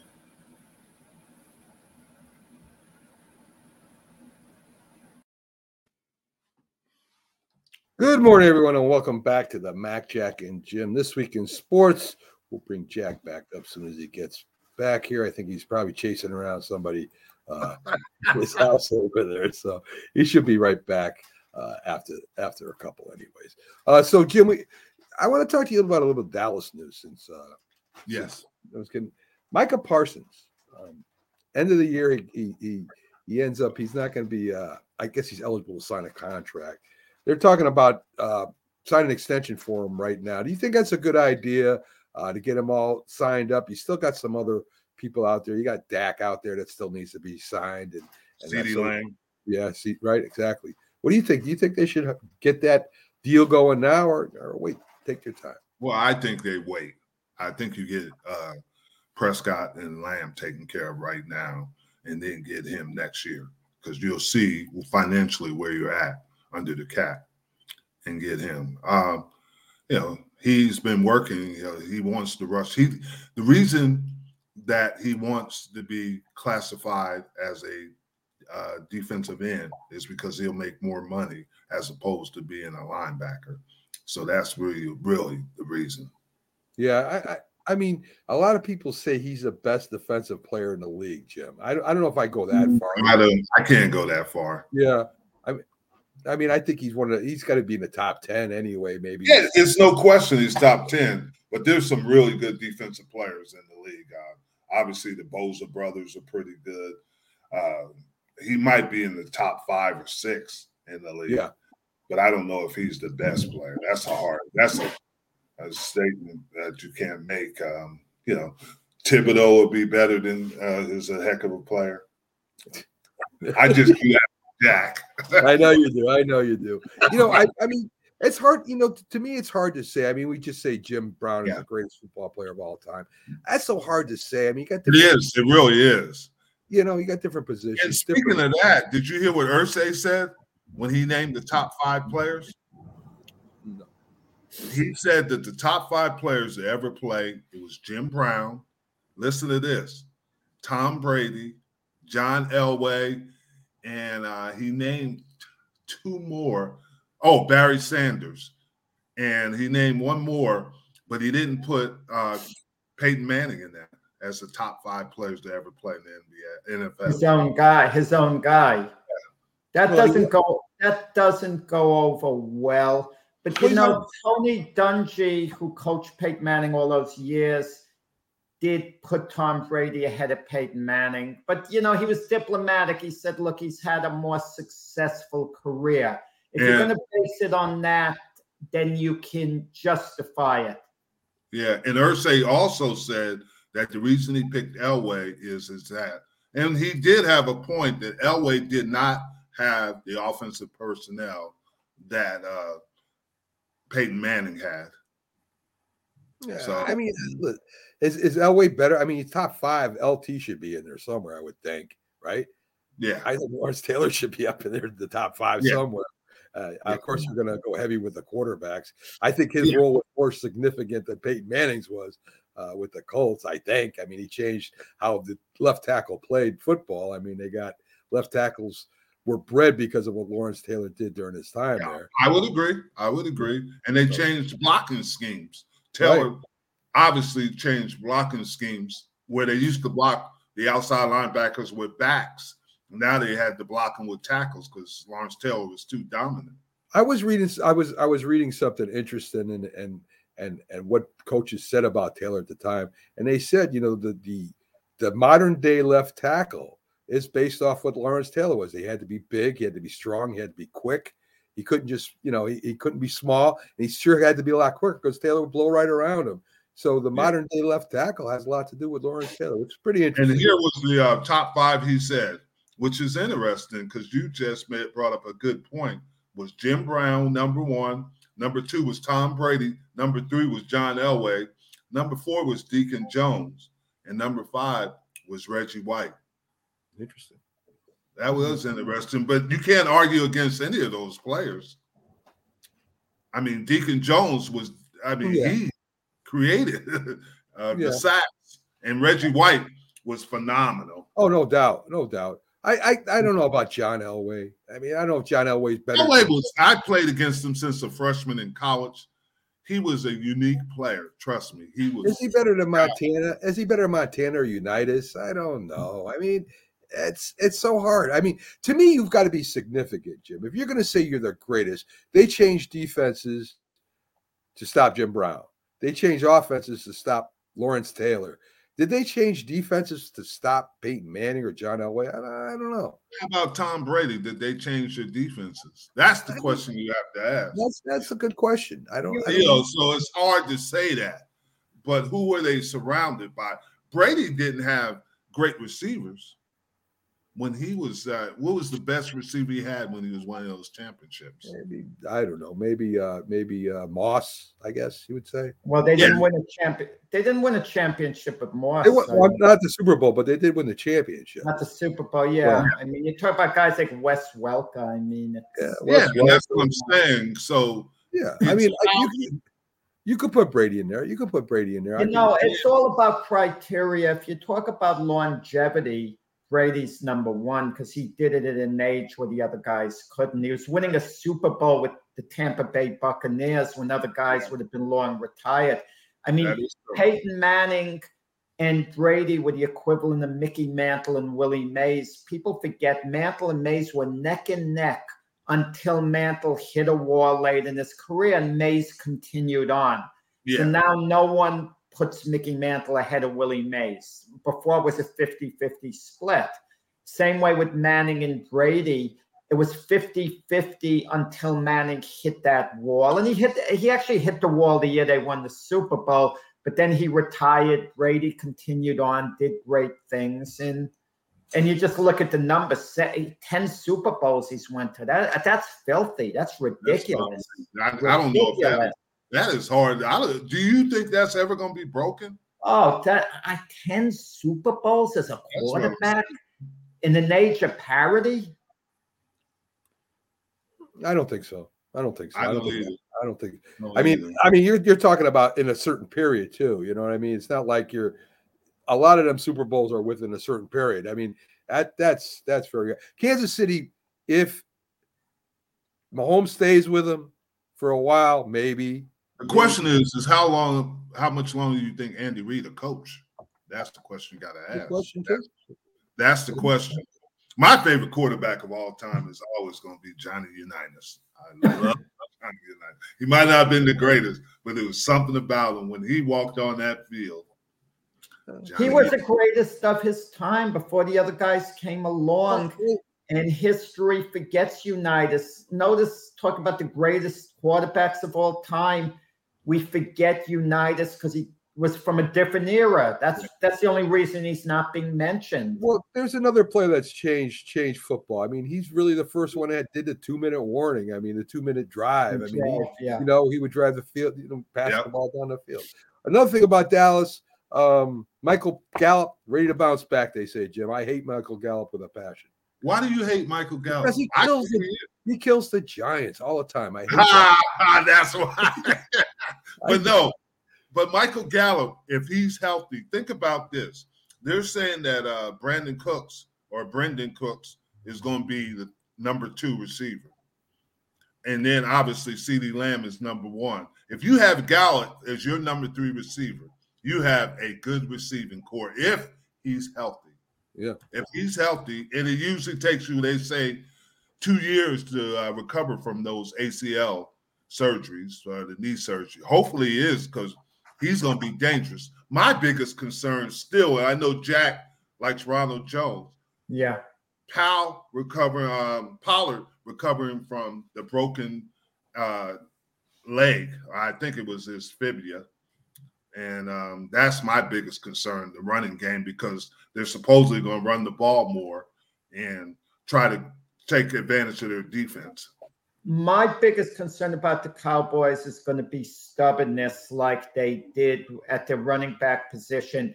They stuck with Ezekiel Elliott over Pollard for too long, just too long. They were scared to make the switch over. And at the wide receiver position, they're going to start with CeeDee Lamb. And Brandin Cooks is just the better guy, I feel, you know. The And Cooks will be on there. They're going to be the yeah, starter. be- but but CeeDee Lamb, if they're going to make him the man, I mean, he's not a star receiver like one of the elite receivers in the he's been league. in the Pro He's not a Davante Adams type. He's not a Tyreek Hill type. Here's a, here's a shocker. They're talking about if the Raiders might trade Davante Adams. Can you believe that? No, That's I a mean, shocker. That's a lot of money too. I don't know. I mean, if Yeah, they but here's the thing. one, If they trade him after June 1st, the Raiders only get stuck with $7.8 million. And the other team, wherever they trade them, and they're talking about the Giants and the Bills possibly mm. take them. Where I can't see the Bills as much because they got Diggs, but the Giants, it makes a lot of sense. I mean, I wouldn't mind not. I wouldn't mind having him. No, No. but they would uh, want a number one pick for next year. I mean, I would, I would be apprehensive a number two pick or something. I get the feeling the team that gets Davante Adams, if they do trade him, uh, a, a team that's already stacked, to, like a, a Miami Dolphin team with Hill and Waddle, and you add Davante Adams on there no you have the most devastating wide receiver corps, maybe in NFL history, you know, arguably, if that were the case. So we got some Jets news, and this is uh, this is just great for me. Um, the head coach publicly says about Rodgers, he's already complaining. Joe Douglas is impressed with having that veteran quarterback and how fast he's demanded that the whole coaching staff be fired. So um, they, No, they, he did. Come on. they've got they've got they've got Aaron Rodgers over there, Jack, right now. I don't know if a lot of this is tongue in cheek or not. Aaron It's joking Rodgers- around. Aaron Rodgers has already Joking. demanded the whole coaching staff be fired. He didn't demand that. Except that, I mean, um, what did uh they used to be the coach um for Denver? Hackett. The offensive Except for coordinator. Hackett, because he was with him in Green Bay. Right, right, right. So, but but the, the owner was saying this is the type of they he, he I, like I said, tongue in cheek. This is the type of cancer they want on the team because the young kids are all into him. They're asking him questions. He's all over the defense. He's all over the all over the the, the wide receivers. He's giving them all hell, which is something that maybe they need over there. They need that. I will say this: if you look at Aaron Rodgers' coaches throughout his NFL career, he hasn't had a dominating personality. If you had it, like let's say a Sean Payton was his head coach, Rodgers wouldn't be pushing the coach around too much, wouldn't be telling the coach off, saying what he wanted. And I don't mean he Rodgers means in a negative way. We've seen Rodgers come back to the sidelines and vent to the head coach. Like he would be the one that was be angry. He wouldn't do that with a Bill Parcells, a Bill Belichick. You know, the stronger personalities would push back, you know, with Rodgers, and he would know he can only get away with so much in that regard. My fears with Robert Saleh, he feels he's kind of in a way along for the ride. I better make Aaron happy. That's all they're thinking of accommodating Aaron Rodgers. And there could be some bumps on the road during, you know, a game this year. Mark my words, Rodgers comes back to the sideline and he's going to tell Saleh off at one point. I don't like these bleeping plays. You get this and that put in. Rodgers has got who he wanted. He wanted Hackett. They signed Hackett. Hackett is the one who's going to be dealing with him. But but, but, but there is rumors, Jack. There is rumors that uh, Robert Rogers walked across the river to New Jersey. He didn't. He didn't fall. He didn't drown. He walked it. you know, I I think I think Jack does have a, a valid point there. Yes, uh, he does. Rodgers is a very strong personality. Can Saleh handle that? But it's not going to be Saleh. Rodgers. Bottom line, it's on him. He comes back to the sideline. So okay, I don't know how big an ego Saleh has. I know if I'm the head coach, I'm not going to want to be detached from everything going on. Hackett, I wouldn't want to see Hackett and Rodgers have a relationship where I'm not even sure what plays, where they're drawing up all the plays and I'm out of the loop. If you're the head coach, you got to be in the loop. Norv Turner and uh, Troy Aikman had that relationship. Who did?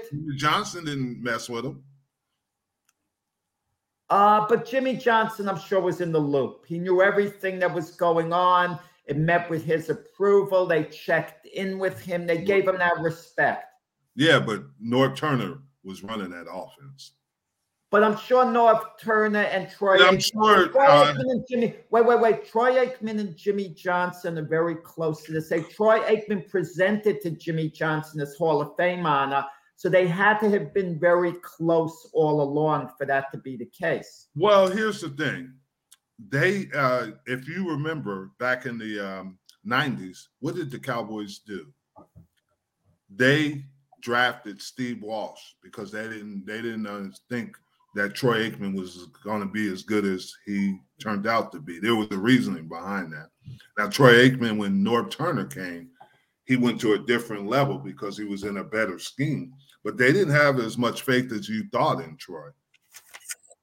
No, not at the time. No. Yeah, and that's what I'm saying. No, but I think uh, when you talk about Aaron Rodgers, I think he has to make a statement. He has to make a statement because in New York, they're not going to give him a lot of time. If he's not very good, they're going to be beating him down. That's New York. So, you think yeah. so? Yes, know. that media is ruthless. Uh, maybe I don't know. I don't know. I know that from you know. I, I, I, I think the national media. I don't think it's the local media anymore because the newspapers aren't as important as they used to be. I think it's national all over. They'll beat Aaron Rodgers down on, on all the other states. It's not just New York. Well, I, think, think New York is a mecca for news, and even if you say Everybody says if you can make it in New York, you can make it anywhere, and it's true. Think about that. Well, I, I don't think it's as big as it used to be, Jim, because it's more uh, it, NFL. You know, I, I don't want to say maybe the NFL has gone from back when they had the newspapers is more regional than it, than it is more national today. I mean, I, I, think New York still has a lot of pull, no doubt. I think New York mm-hmm. still, still still is a big place to play if you make it there, as you said. Uh, you know, you pretty much can go anywhere and, and play.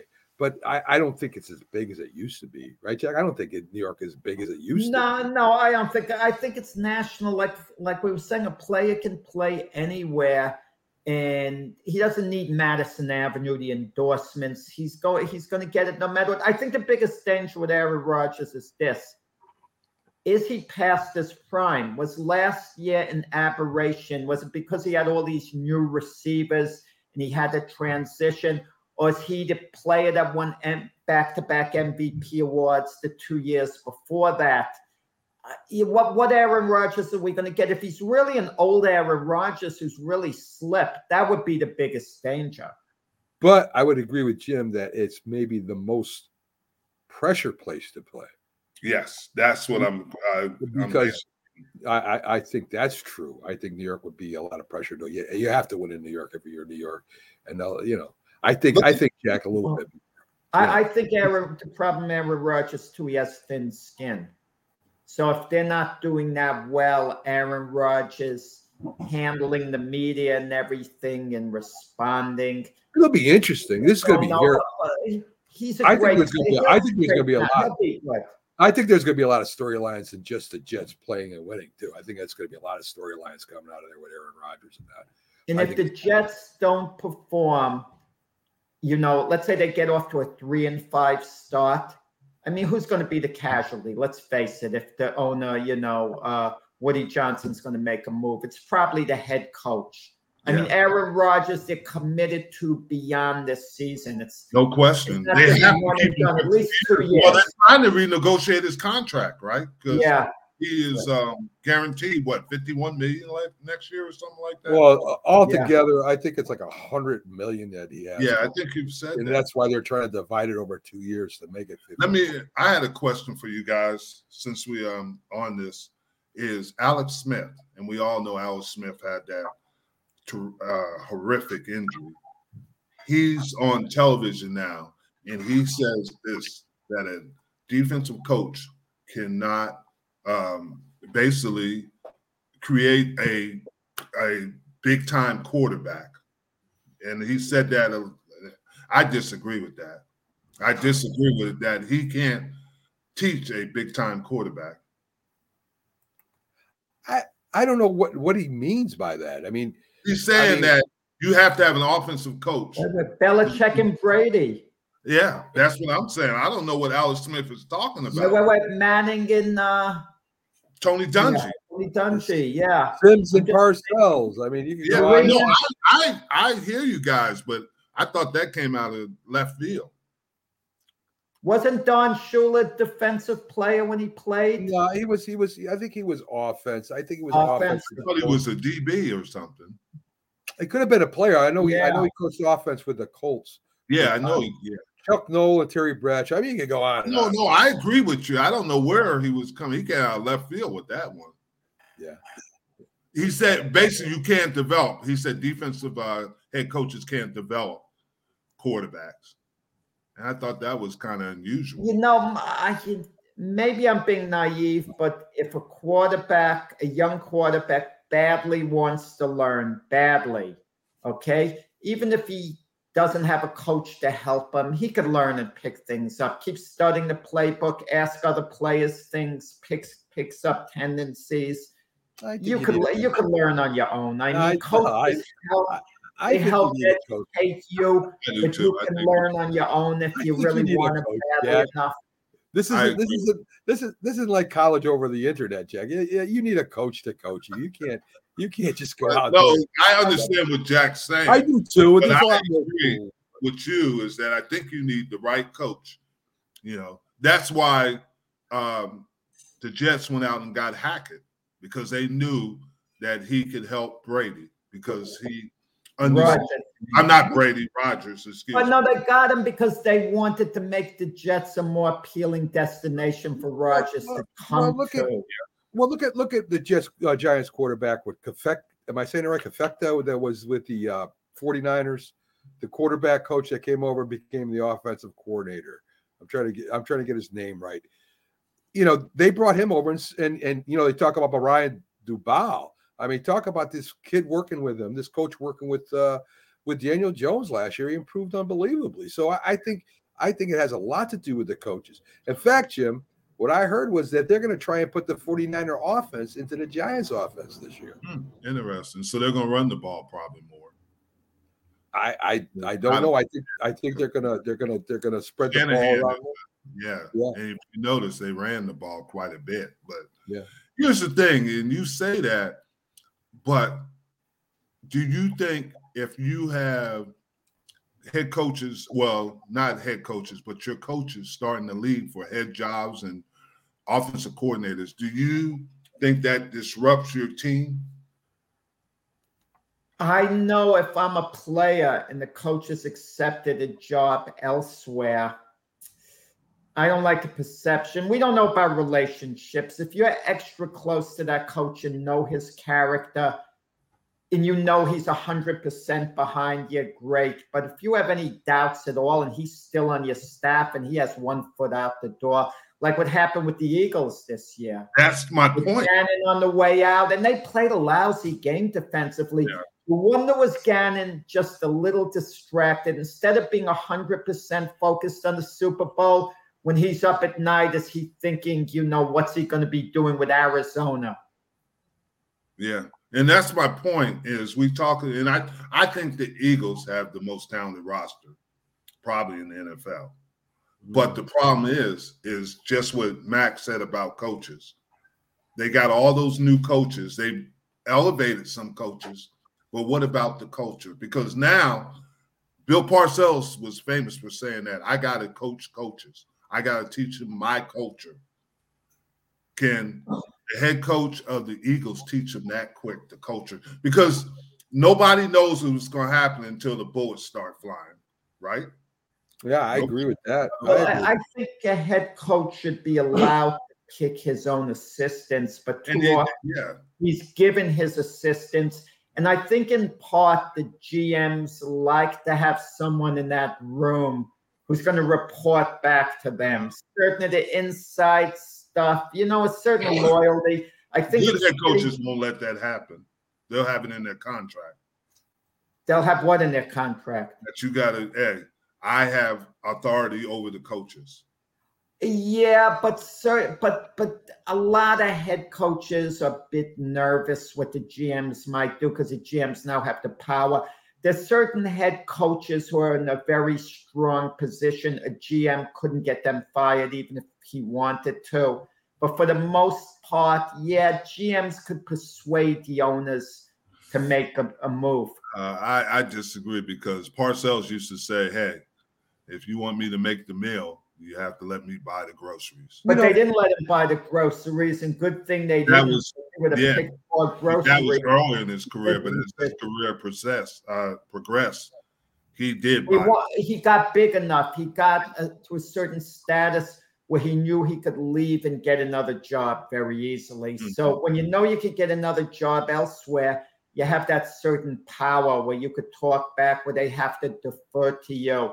You know, it's like Bill Belichick at New England. He carried a certain clout that eventually Robert Kraft had to move on from Tom Brady, who reportedly is like a son to him because it had gotten to that point, either Belichick or Brady.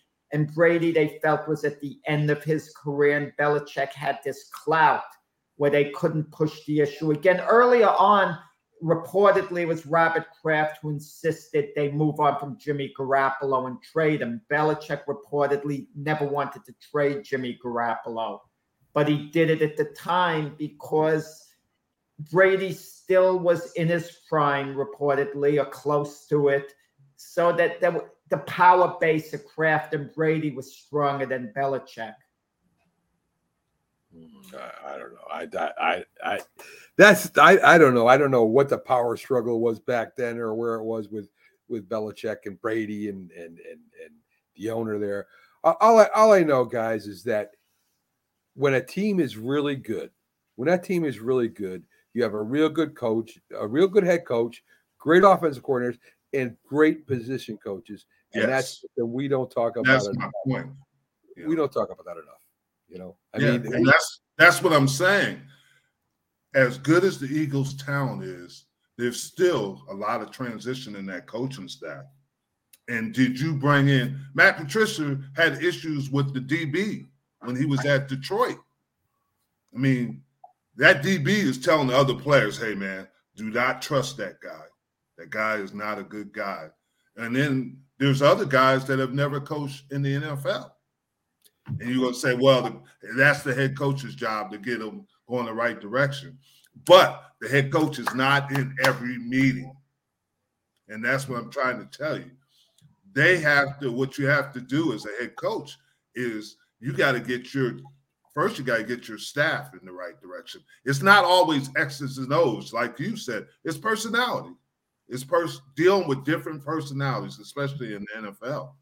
Yeah. Okay, like like what I said before, if the Jets get off to a three and five start and the offense is sputtering, and someone is going to get fired at mid-season, it's not going to be Nathaniel Hackett, the offensive coordinator. It's going to be Robert Saleh, even Very though supposedly Hackett's going to have a lot more to do with the offense and how it it had been running. Exactly. And I agree with you.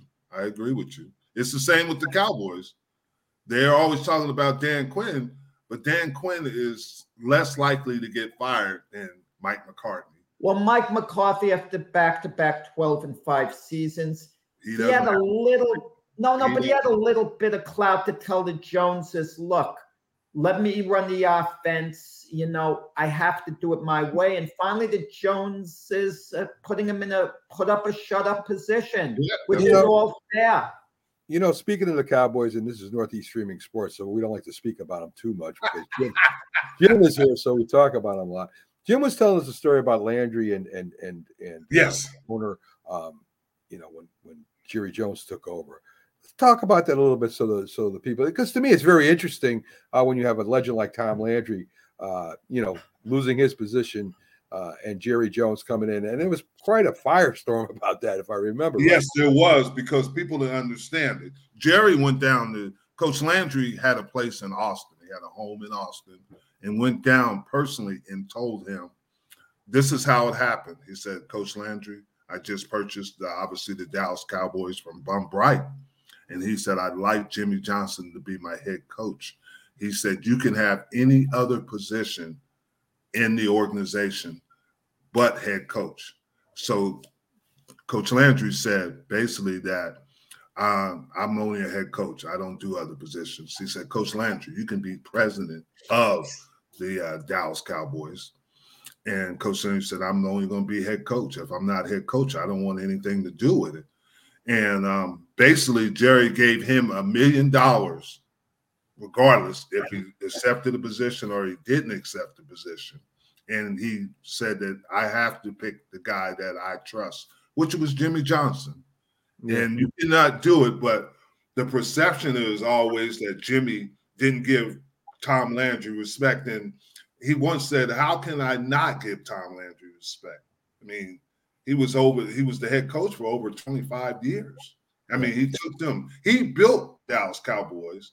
No doubt. And in this in this atmosphere, in this day and time, Tom Landry would have never been head coach for that long because he didn't have a winning record for quite a while. for a few years when he started. Yeah. Yeah. You know, in his last year, I mean, Coach Landry, I believe, coached 29 years, the head coach, or something like that. He was three and 11. Yeah, I was last- there. Oh, you were there. I forgot. I'm sorry. I forgot a moment. Yeah, yeah. See, But he- you're he right. wasn't- But at that point, when you go three and 11 and the prospects don't look that good going forward at that time before the Herschel Walker deal was made, you're not in a position of power anymore, regardless of your That's exactly past. I and and Coach Landry, to his own way of thinking, he was still the Coach Landry who would be doing all that winning, still a legendary coach in his own mind. So he was That's right. pushing back. You- You're Sometimes exactly you can't push back. You Yeah. can't do it, at, especially. and that's what we're saying stage. is that we're all in agreement on that. If you're not successful, you don't have as much power as you think you do because nobody's going to remember what you did two or three. It's happening in the NBA now. We've had coaches of the year got fired this year. Yeah. Anthony That's, that's ridiculous. and That's, I, but Nurse, these guys have won championships. they, you know, Jim. I think I think everybody especially in the NFL, because NFL, I, I mean, it's draining. I, I know more about football and baseball and, and basketball, so I, I I feel I'm I'm a lot more better talking about this. But the game ends up passing you by, and, and, and it does every great coach. I mean, it did with Parcells. It, it's it's happening with Belichick. It did with Shula, Chuck Noll. I mean, there's only so much. I think you get tired of it. I was I, I was I was watching this. It was really interesting when when Parcells went down to Miami. Right, he was GM. He didn't coach down there at the time. He was a GM, and they were doing a walkthrough.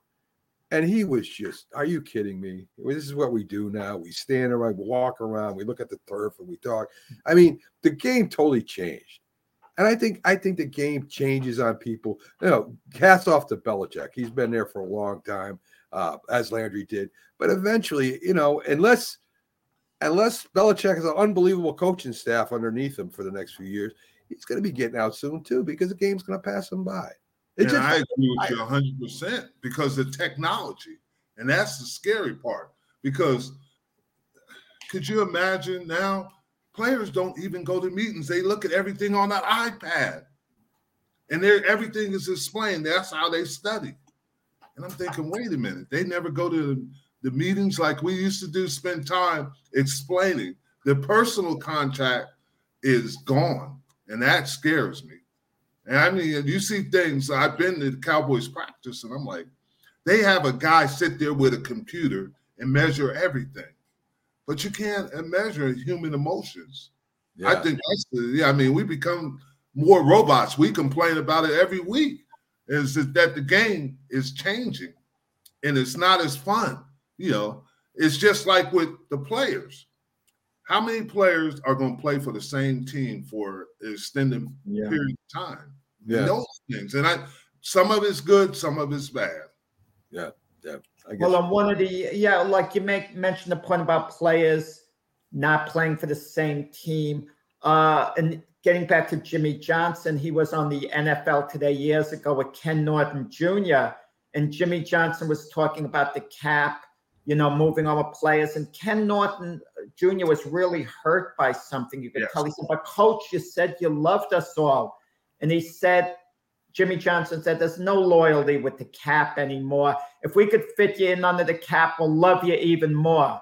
And you can tell Ken Norton, Ken Norton was really hurt by that because, uh, but Jimmy Johnson was being a realist under the cap. They got to move on from some guys. And I don't know how fun it happened to me, but I understand why it happened.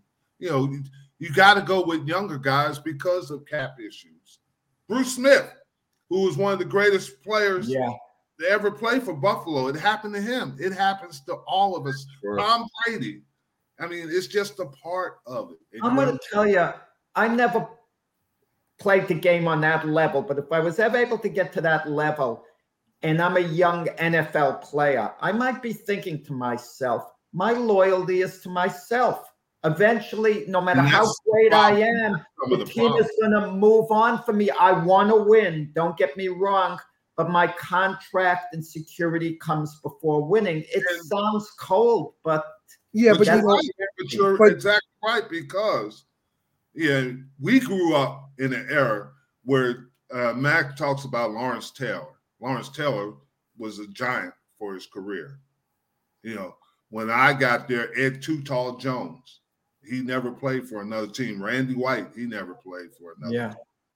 But it's when the salary cap came, that all went out the window. It became a more selfish game because you don't ever know if it if you're the next guy.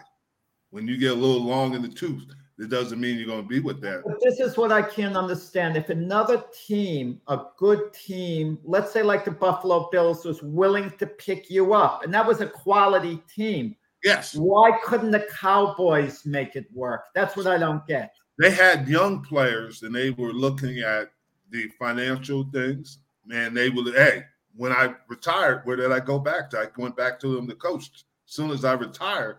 But financially, it didn't make sense. And I understand that. Financially, it doesn't make sense. And that's the you thing. Know, it happens with every team. I, I think I think it may be a little bit you you do look out after yourself more than maybe they did. Of course, you know some of the older players yes. John Otto or whatever, they went through hell and back just to play football. Yes. And Mike different Webster. level. Yeah, but you know, I, I I think you still with football, you still have that team aspect that if you don't have the players around you mentoring you, if you don't have the coaches around me- mentoring you, you're not going to be that good. I mean, you have to have some talent, maybe. You I know, agree so, so that's that's that's a little different. But the it's just like you said, there's the game has changed, and you have to change with the game. There's some people who can, and there's some people who can't. Belichick, it seemed to has changed with the game. It's just that his personnel has changed too, and they missed. I was uh, reading an article is that the last player in the 2019 draft uh, got cut from the uh, New England Patriots. They had an awful 29. What had happened with the Cowboys is is that between me at the 83 and Michael Irvin in 88, there was not a consistent first rounder that played on a consistent basis. That's a long time. Yeah, it is. That's a long time. Jack, you got some boxing news for us with Haney Yes, and Lomachenko. Let's get to that. Yeah, last night, Devin Haney against Vasily Lomachenko. Devin Haney wins a unanimous decision.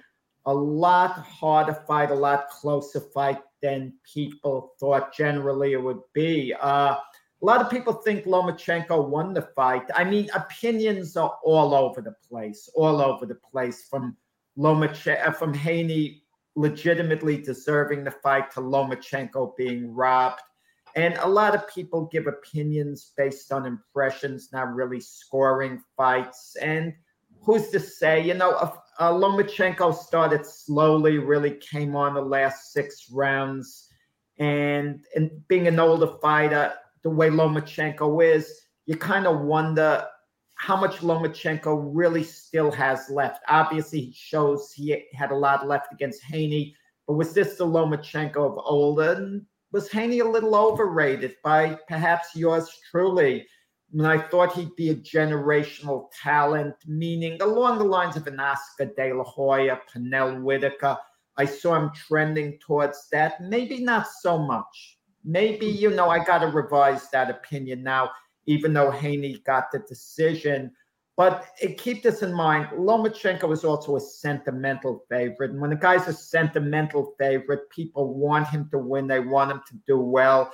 And they're kind of blinded by his performance, you know, in the sense that they're willing to give him a little more credit than maybe he deserves. But, uh, but in any event, Lomachenko exceeded expectations. Haney got the decision the jury is still out on how great Haney could be because we're not saying, ooh, and now how great Haney looked. Haney didn't create the buzz.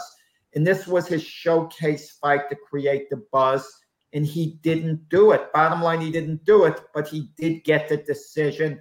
Kind of like on Rocky One, what the trainer said to Yeah. Apollo Creed after, you know, Apollo Creed says, Do you think I won the fight? And he says, You got the decision. So we could move on. We're still on top and he says, Well, I got the decision, but you don't think I won the fight. That's kind of a little bit the attitude with this fight. Uh, and, but it was a really good, good fight. Really, And he good. had an altercation with him before the fight, right? Yeah, that's Bush League. Why do they have the fighters go head to head in the stare down before the fight? You're inviting trouble. So what Haney did, he gave Lomachenko a hard shove and then took off. Uh-huh. It was Bush. It was it, it Bush League stuff. I mean, can you imagine athletes in another press conference beforehand? You know, two football players, they meet and one just shoves the other hard and then takes off. I mean, he might get suspended from the darn game if he did. Well, it. it kind of happened in the Celtics uh, Heat game with Grant uh, Williams and uh, Butler because they were nose to nose. If you remember, they both got texts. Yeah, but what? Why wake up another great athlete? I mean, my pushing point. Lomachenko. What was he trying to prove? He wanted to prove to Lomachenko how strong he was. Yes. Lomachenko said after, now he's mine. I could see how nervous he was because he put, And you know, he pushed me. I don't think, you know, when you have world class athletes, they're usually very mentally strong. That's how, why they got to the place they're at. So I don't think Lomachenko was phased by Haney pushing him. and Haney maybe was trying to convince himself that he proved anything. I'm the biggest, stronger guy. I wanted him to have a taste of it. And during the fight, Haney did try to impose his size, his physicality on Lomachenko. But Lomachenko was the one that came on in the second half of the fight, you know. And like I said, the scoring was all over the place. All well, over the place. well, you're you're you're the other expert we have on glove fist with Jack Hirsch. Frank Lotierzo. Mike Lotierzo thinks that Lomachenko won the fight.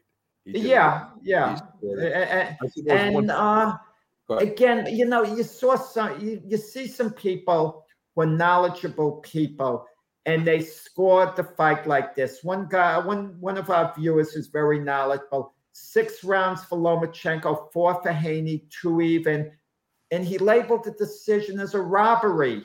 But wait a second, if you scored six rounds to four and two even, that means those two even rounds could have gone either way. They're coin flip rounds. So if you give the two rounds to Haney, it makes it six rounds apiece. How's it a robbery?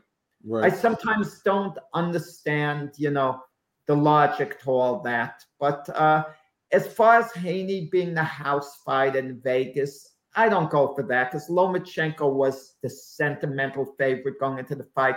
Haney was the big star, on, you know, on the upswing. Uh, so we'll see. You get the feeling coming up. Your guy Errol Spence, Jim, reportedly now is going to go in with Terrence Crawford at the end of July. Spence I heard that too. That's was the next question I was going to ask you. Supposedly, but they said it July 24th. Right? Am I correct? Uh, and now it's like the last Saturday in July, Yeah. whatever that is. Yeah, I Yeah. thought that was, but they're getting worried because now the gloss of that fight is starting to wear off because they they're not fighting.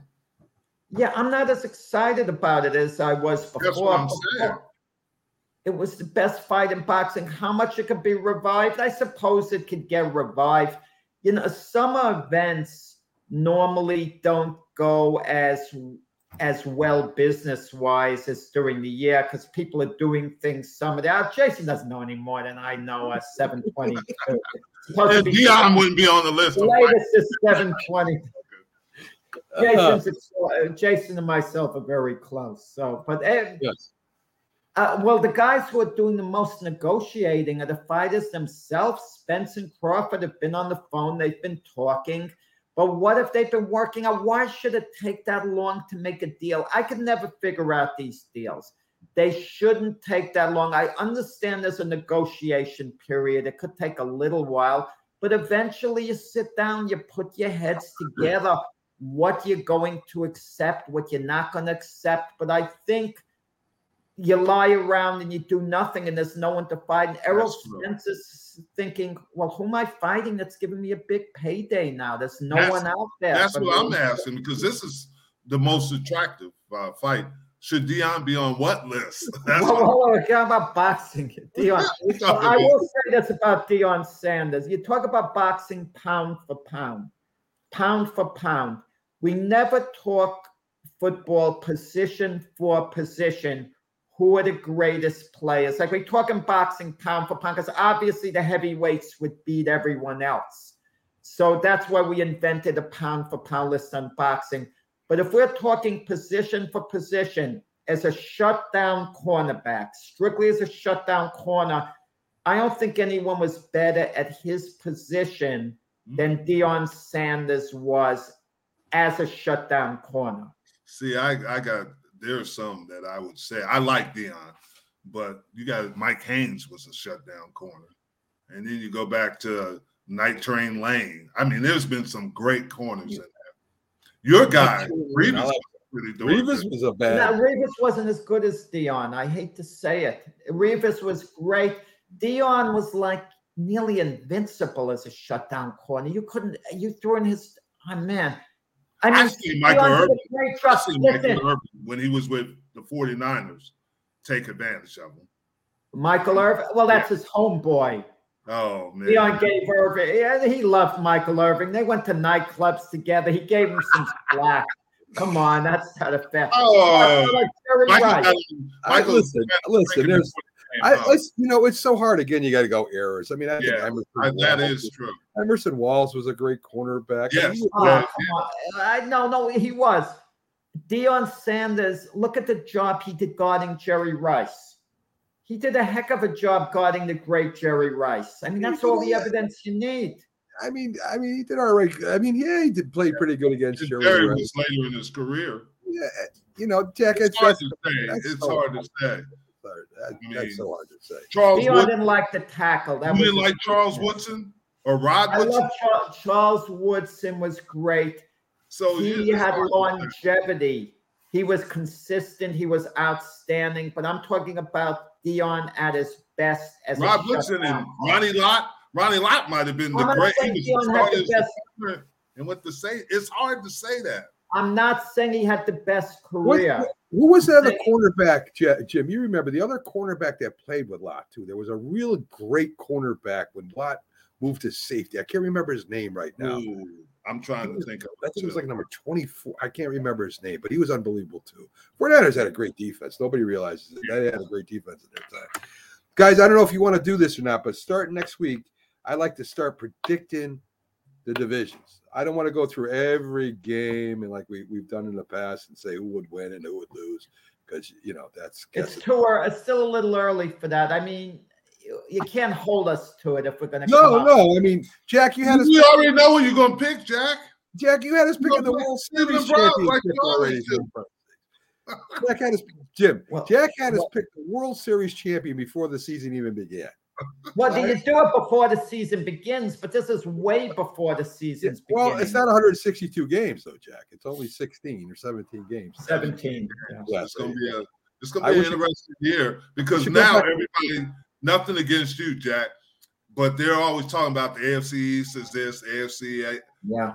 East is that. They still got to play the NFC East, which was the best conference in the NFL last year. Well, the AFC East is what the NFC West was last year. We thought it was so good. We thought who was going to uh, fall. It, it seemed to be such great parity. The Chiefs did win the Super Bowl from the NFC Yes. West. But then you look at the Raiders and the Broncos, they just were big disappointments. And Yes. the Chargers, they were kind of a little disappointing, even though they made the playoffs. Yes, I th- agree. This, this is the way we'll do it, guys. We'll do like one conference every week. How's that? Okay, that That way, good. that way, when we get to the the beginning, we'll be picking our We'll start with the AFC East. AFC East. Yes. Well, Jack will Jack will pick the Jets. I know already. Yeah. Jack. That's- Ooh. That that sounds Well, good. I'm going to tell you, I won the, the most intriguing team in the AFC East is the Buffalo Bills. I'll just say that now because I have no idea what to make out of them. I picked them to win the Super Bowl last year. And sometimes the team's window gently closes, and Jim can relate to that because when he You're right. went to the Buffalo Bills back in the day, Yes. He went to them as the window was closing, but it, you know, they were still a contender, but they had lost their favorite status. And this is, and that might be the case with this Bill team too. They no longer have that They favorite, still got Josh Allen is pretty young. but they but they were favored to go to the Super Bowl Jim, last year. No Jim, how much, how much did, did it hurt Daboll leaving and going to the Giants? You think that hurt them more than more than people are thinking? Yes, because good that's what I was talking about. Coaching. People don't know realize how coaching and Daboll had something that he did, not just coaching, but the culture that he developed there. And people talk about that, but now you that that's the prime example of it because he took that culture and within a short period of time, he developed that culture in uh, with the Giants. And Buffalo missed that on offense. And Well- you can have great coaches, but it's something about it. Some guys have that it factor, and they can do that. with one of them. You're right. Indirect. This involves Daboll indirectly. When he was at Buffalo, Mitch Trubisky was the backup quarterback for years. So Daboll worked with him. Trubisky goes to Pittsburgh. He was promised a starting job. He lost it. Kenny Pickett's their starter now. But it's very interesting that Trubisky signed a three-year extension with the Steelers, and Mason Rudolph is still staying with the Steelers voluntarily. Those guys could have had jobs with other teams, yet they're sticking with Mike Tomlin as backups. It says a lot about Mike Tomlin keeping a steady quarterback room. That, that- that's great coaching that they have faith in them as backups to st- stick with their coach. I, I think Trubisky still thinks he can get that starting quarterback position too. I don't think. it's not a lock to hold on to it. I, I think I, I think why would you stay? I mean, Trubisky, this is this is a main part of his career. He's in his prime. If he didn't think he had a shot at that starting quarterback, I think he would went somewhere else. But he lost the job last year. He probably realizes, look, if Pickett gets hurt, if he falters, I could come in. I don't know his mindset. You know, maybe he just enjoys his teammates. Sometimes he Oh, yeah, enjoys some being places you enjoy being. I enjoyed being in Buffalo. I enjoyed being obviously in Dallas, but I some places you just enjoy being at. Yeah, Well, that's Jameis. Winston. He's sticking at New Orleans as a backup. He likes being there. He just enjoys being there. He Yes, doesn't well, want to go somewhere else. well, that's a, it's smart for him to stay at backup because he can't be a starter. You know, people don't realize Eli Manning didn't have to retire. He could have stayed with the Giants as a backup. He, he they offered that to him, but Eli said it's not fun being a Yeah, well, backup. you know, he's been what starting- starting his whole What life. starting quarterback that won a couple Super Bowls wants to be a backup? I don't think. If you like being part of a team and you don't want to retire, you enjoy the life and you and you You're can help man. out young players. You're It the man. be Then yeah. you'd be a coach. He doesn't want to be a coach either. He, he doesn't want to do that either. That's a grind. Well, folks, next week we will start uh, one one uh, division a week. We'll start picking our uh, our the records and why we think you know where people will fit. Let's start with the AFC West. Let's start with a division. Okay. No idea where, where- what's going to happen there, except that Kansas City's going to win it. That's pretty simple. but anyway, um, so we'll do that starting next week, and then we'll lead up until we get to the beginning of the season. Um, you guys have a great Sunday. Glad you sta stayed aboard. Thanks for the comments. Thanks for the views. Thanks to Robert and uh, and Keith for coming in. I guess Pags is still on the road doing his thing, so hopefully be back next Friday. Folks, have a great Sunday. We'll s- Jack will see you Monday on Glove Fist, and of course I'll be talking night. about Haney, Yes. Haney, and they'll be talking about Haney and Lomachenko, and hopefully they argue. That's Seven o'clock Eastern time. Yeah, seven o'clock Eastern. Watch this because I I like this stuff. And Jim will be back with Byron Williams, and they both agree that uh, the great defensive end for the New York Giants uh, will have 10 sacks this year. It's his second year, so um, we'll see what happens with that. He'll Yeah, yeah. Three, three, three, and one. He'll have four big games and 13 clunkers where he does nothing. All right, there you go. That's Jack with with sour grapes because the Jets didn't get him. Yeah. Uh, but Wednesday, Jim and Byron will be on uh, JB Talking Shop, 8 p.m. Eastern to 9 p.m. Uh, Eastern also. Uh, It'd be crazy with Central. That would be going. But anyway, folks, we'll see you. Uh, Mac and Jack back here on Thursday. Have a great Sunday. Have a great weekend. Take care. Or rest of Sunday, really. The weekend's over.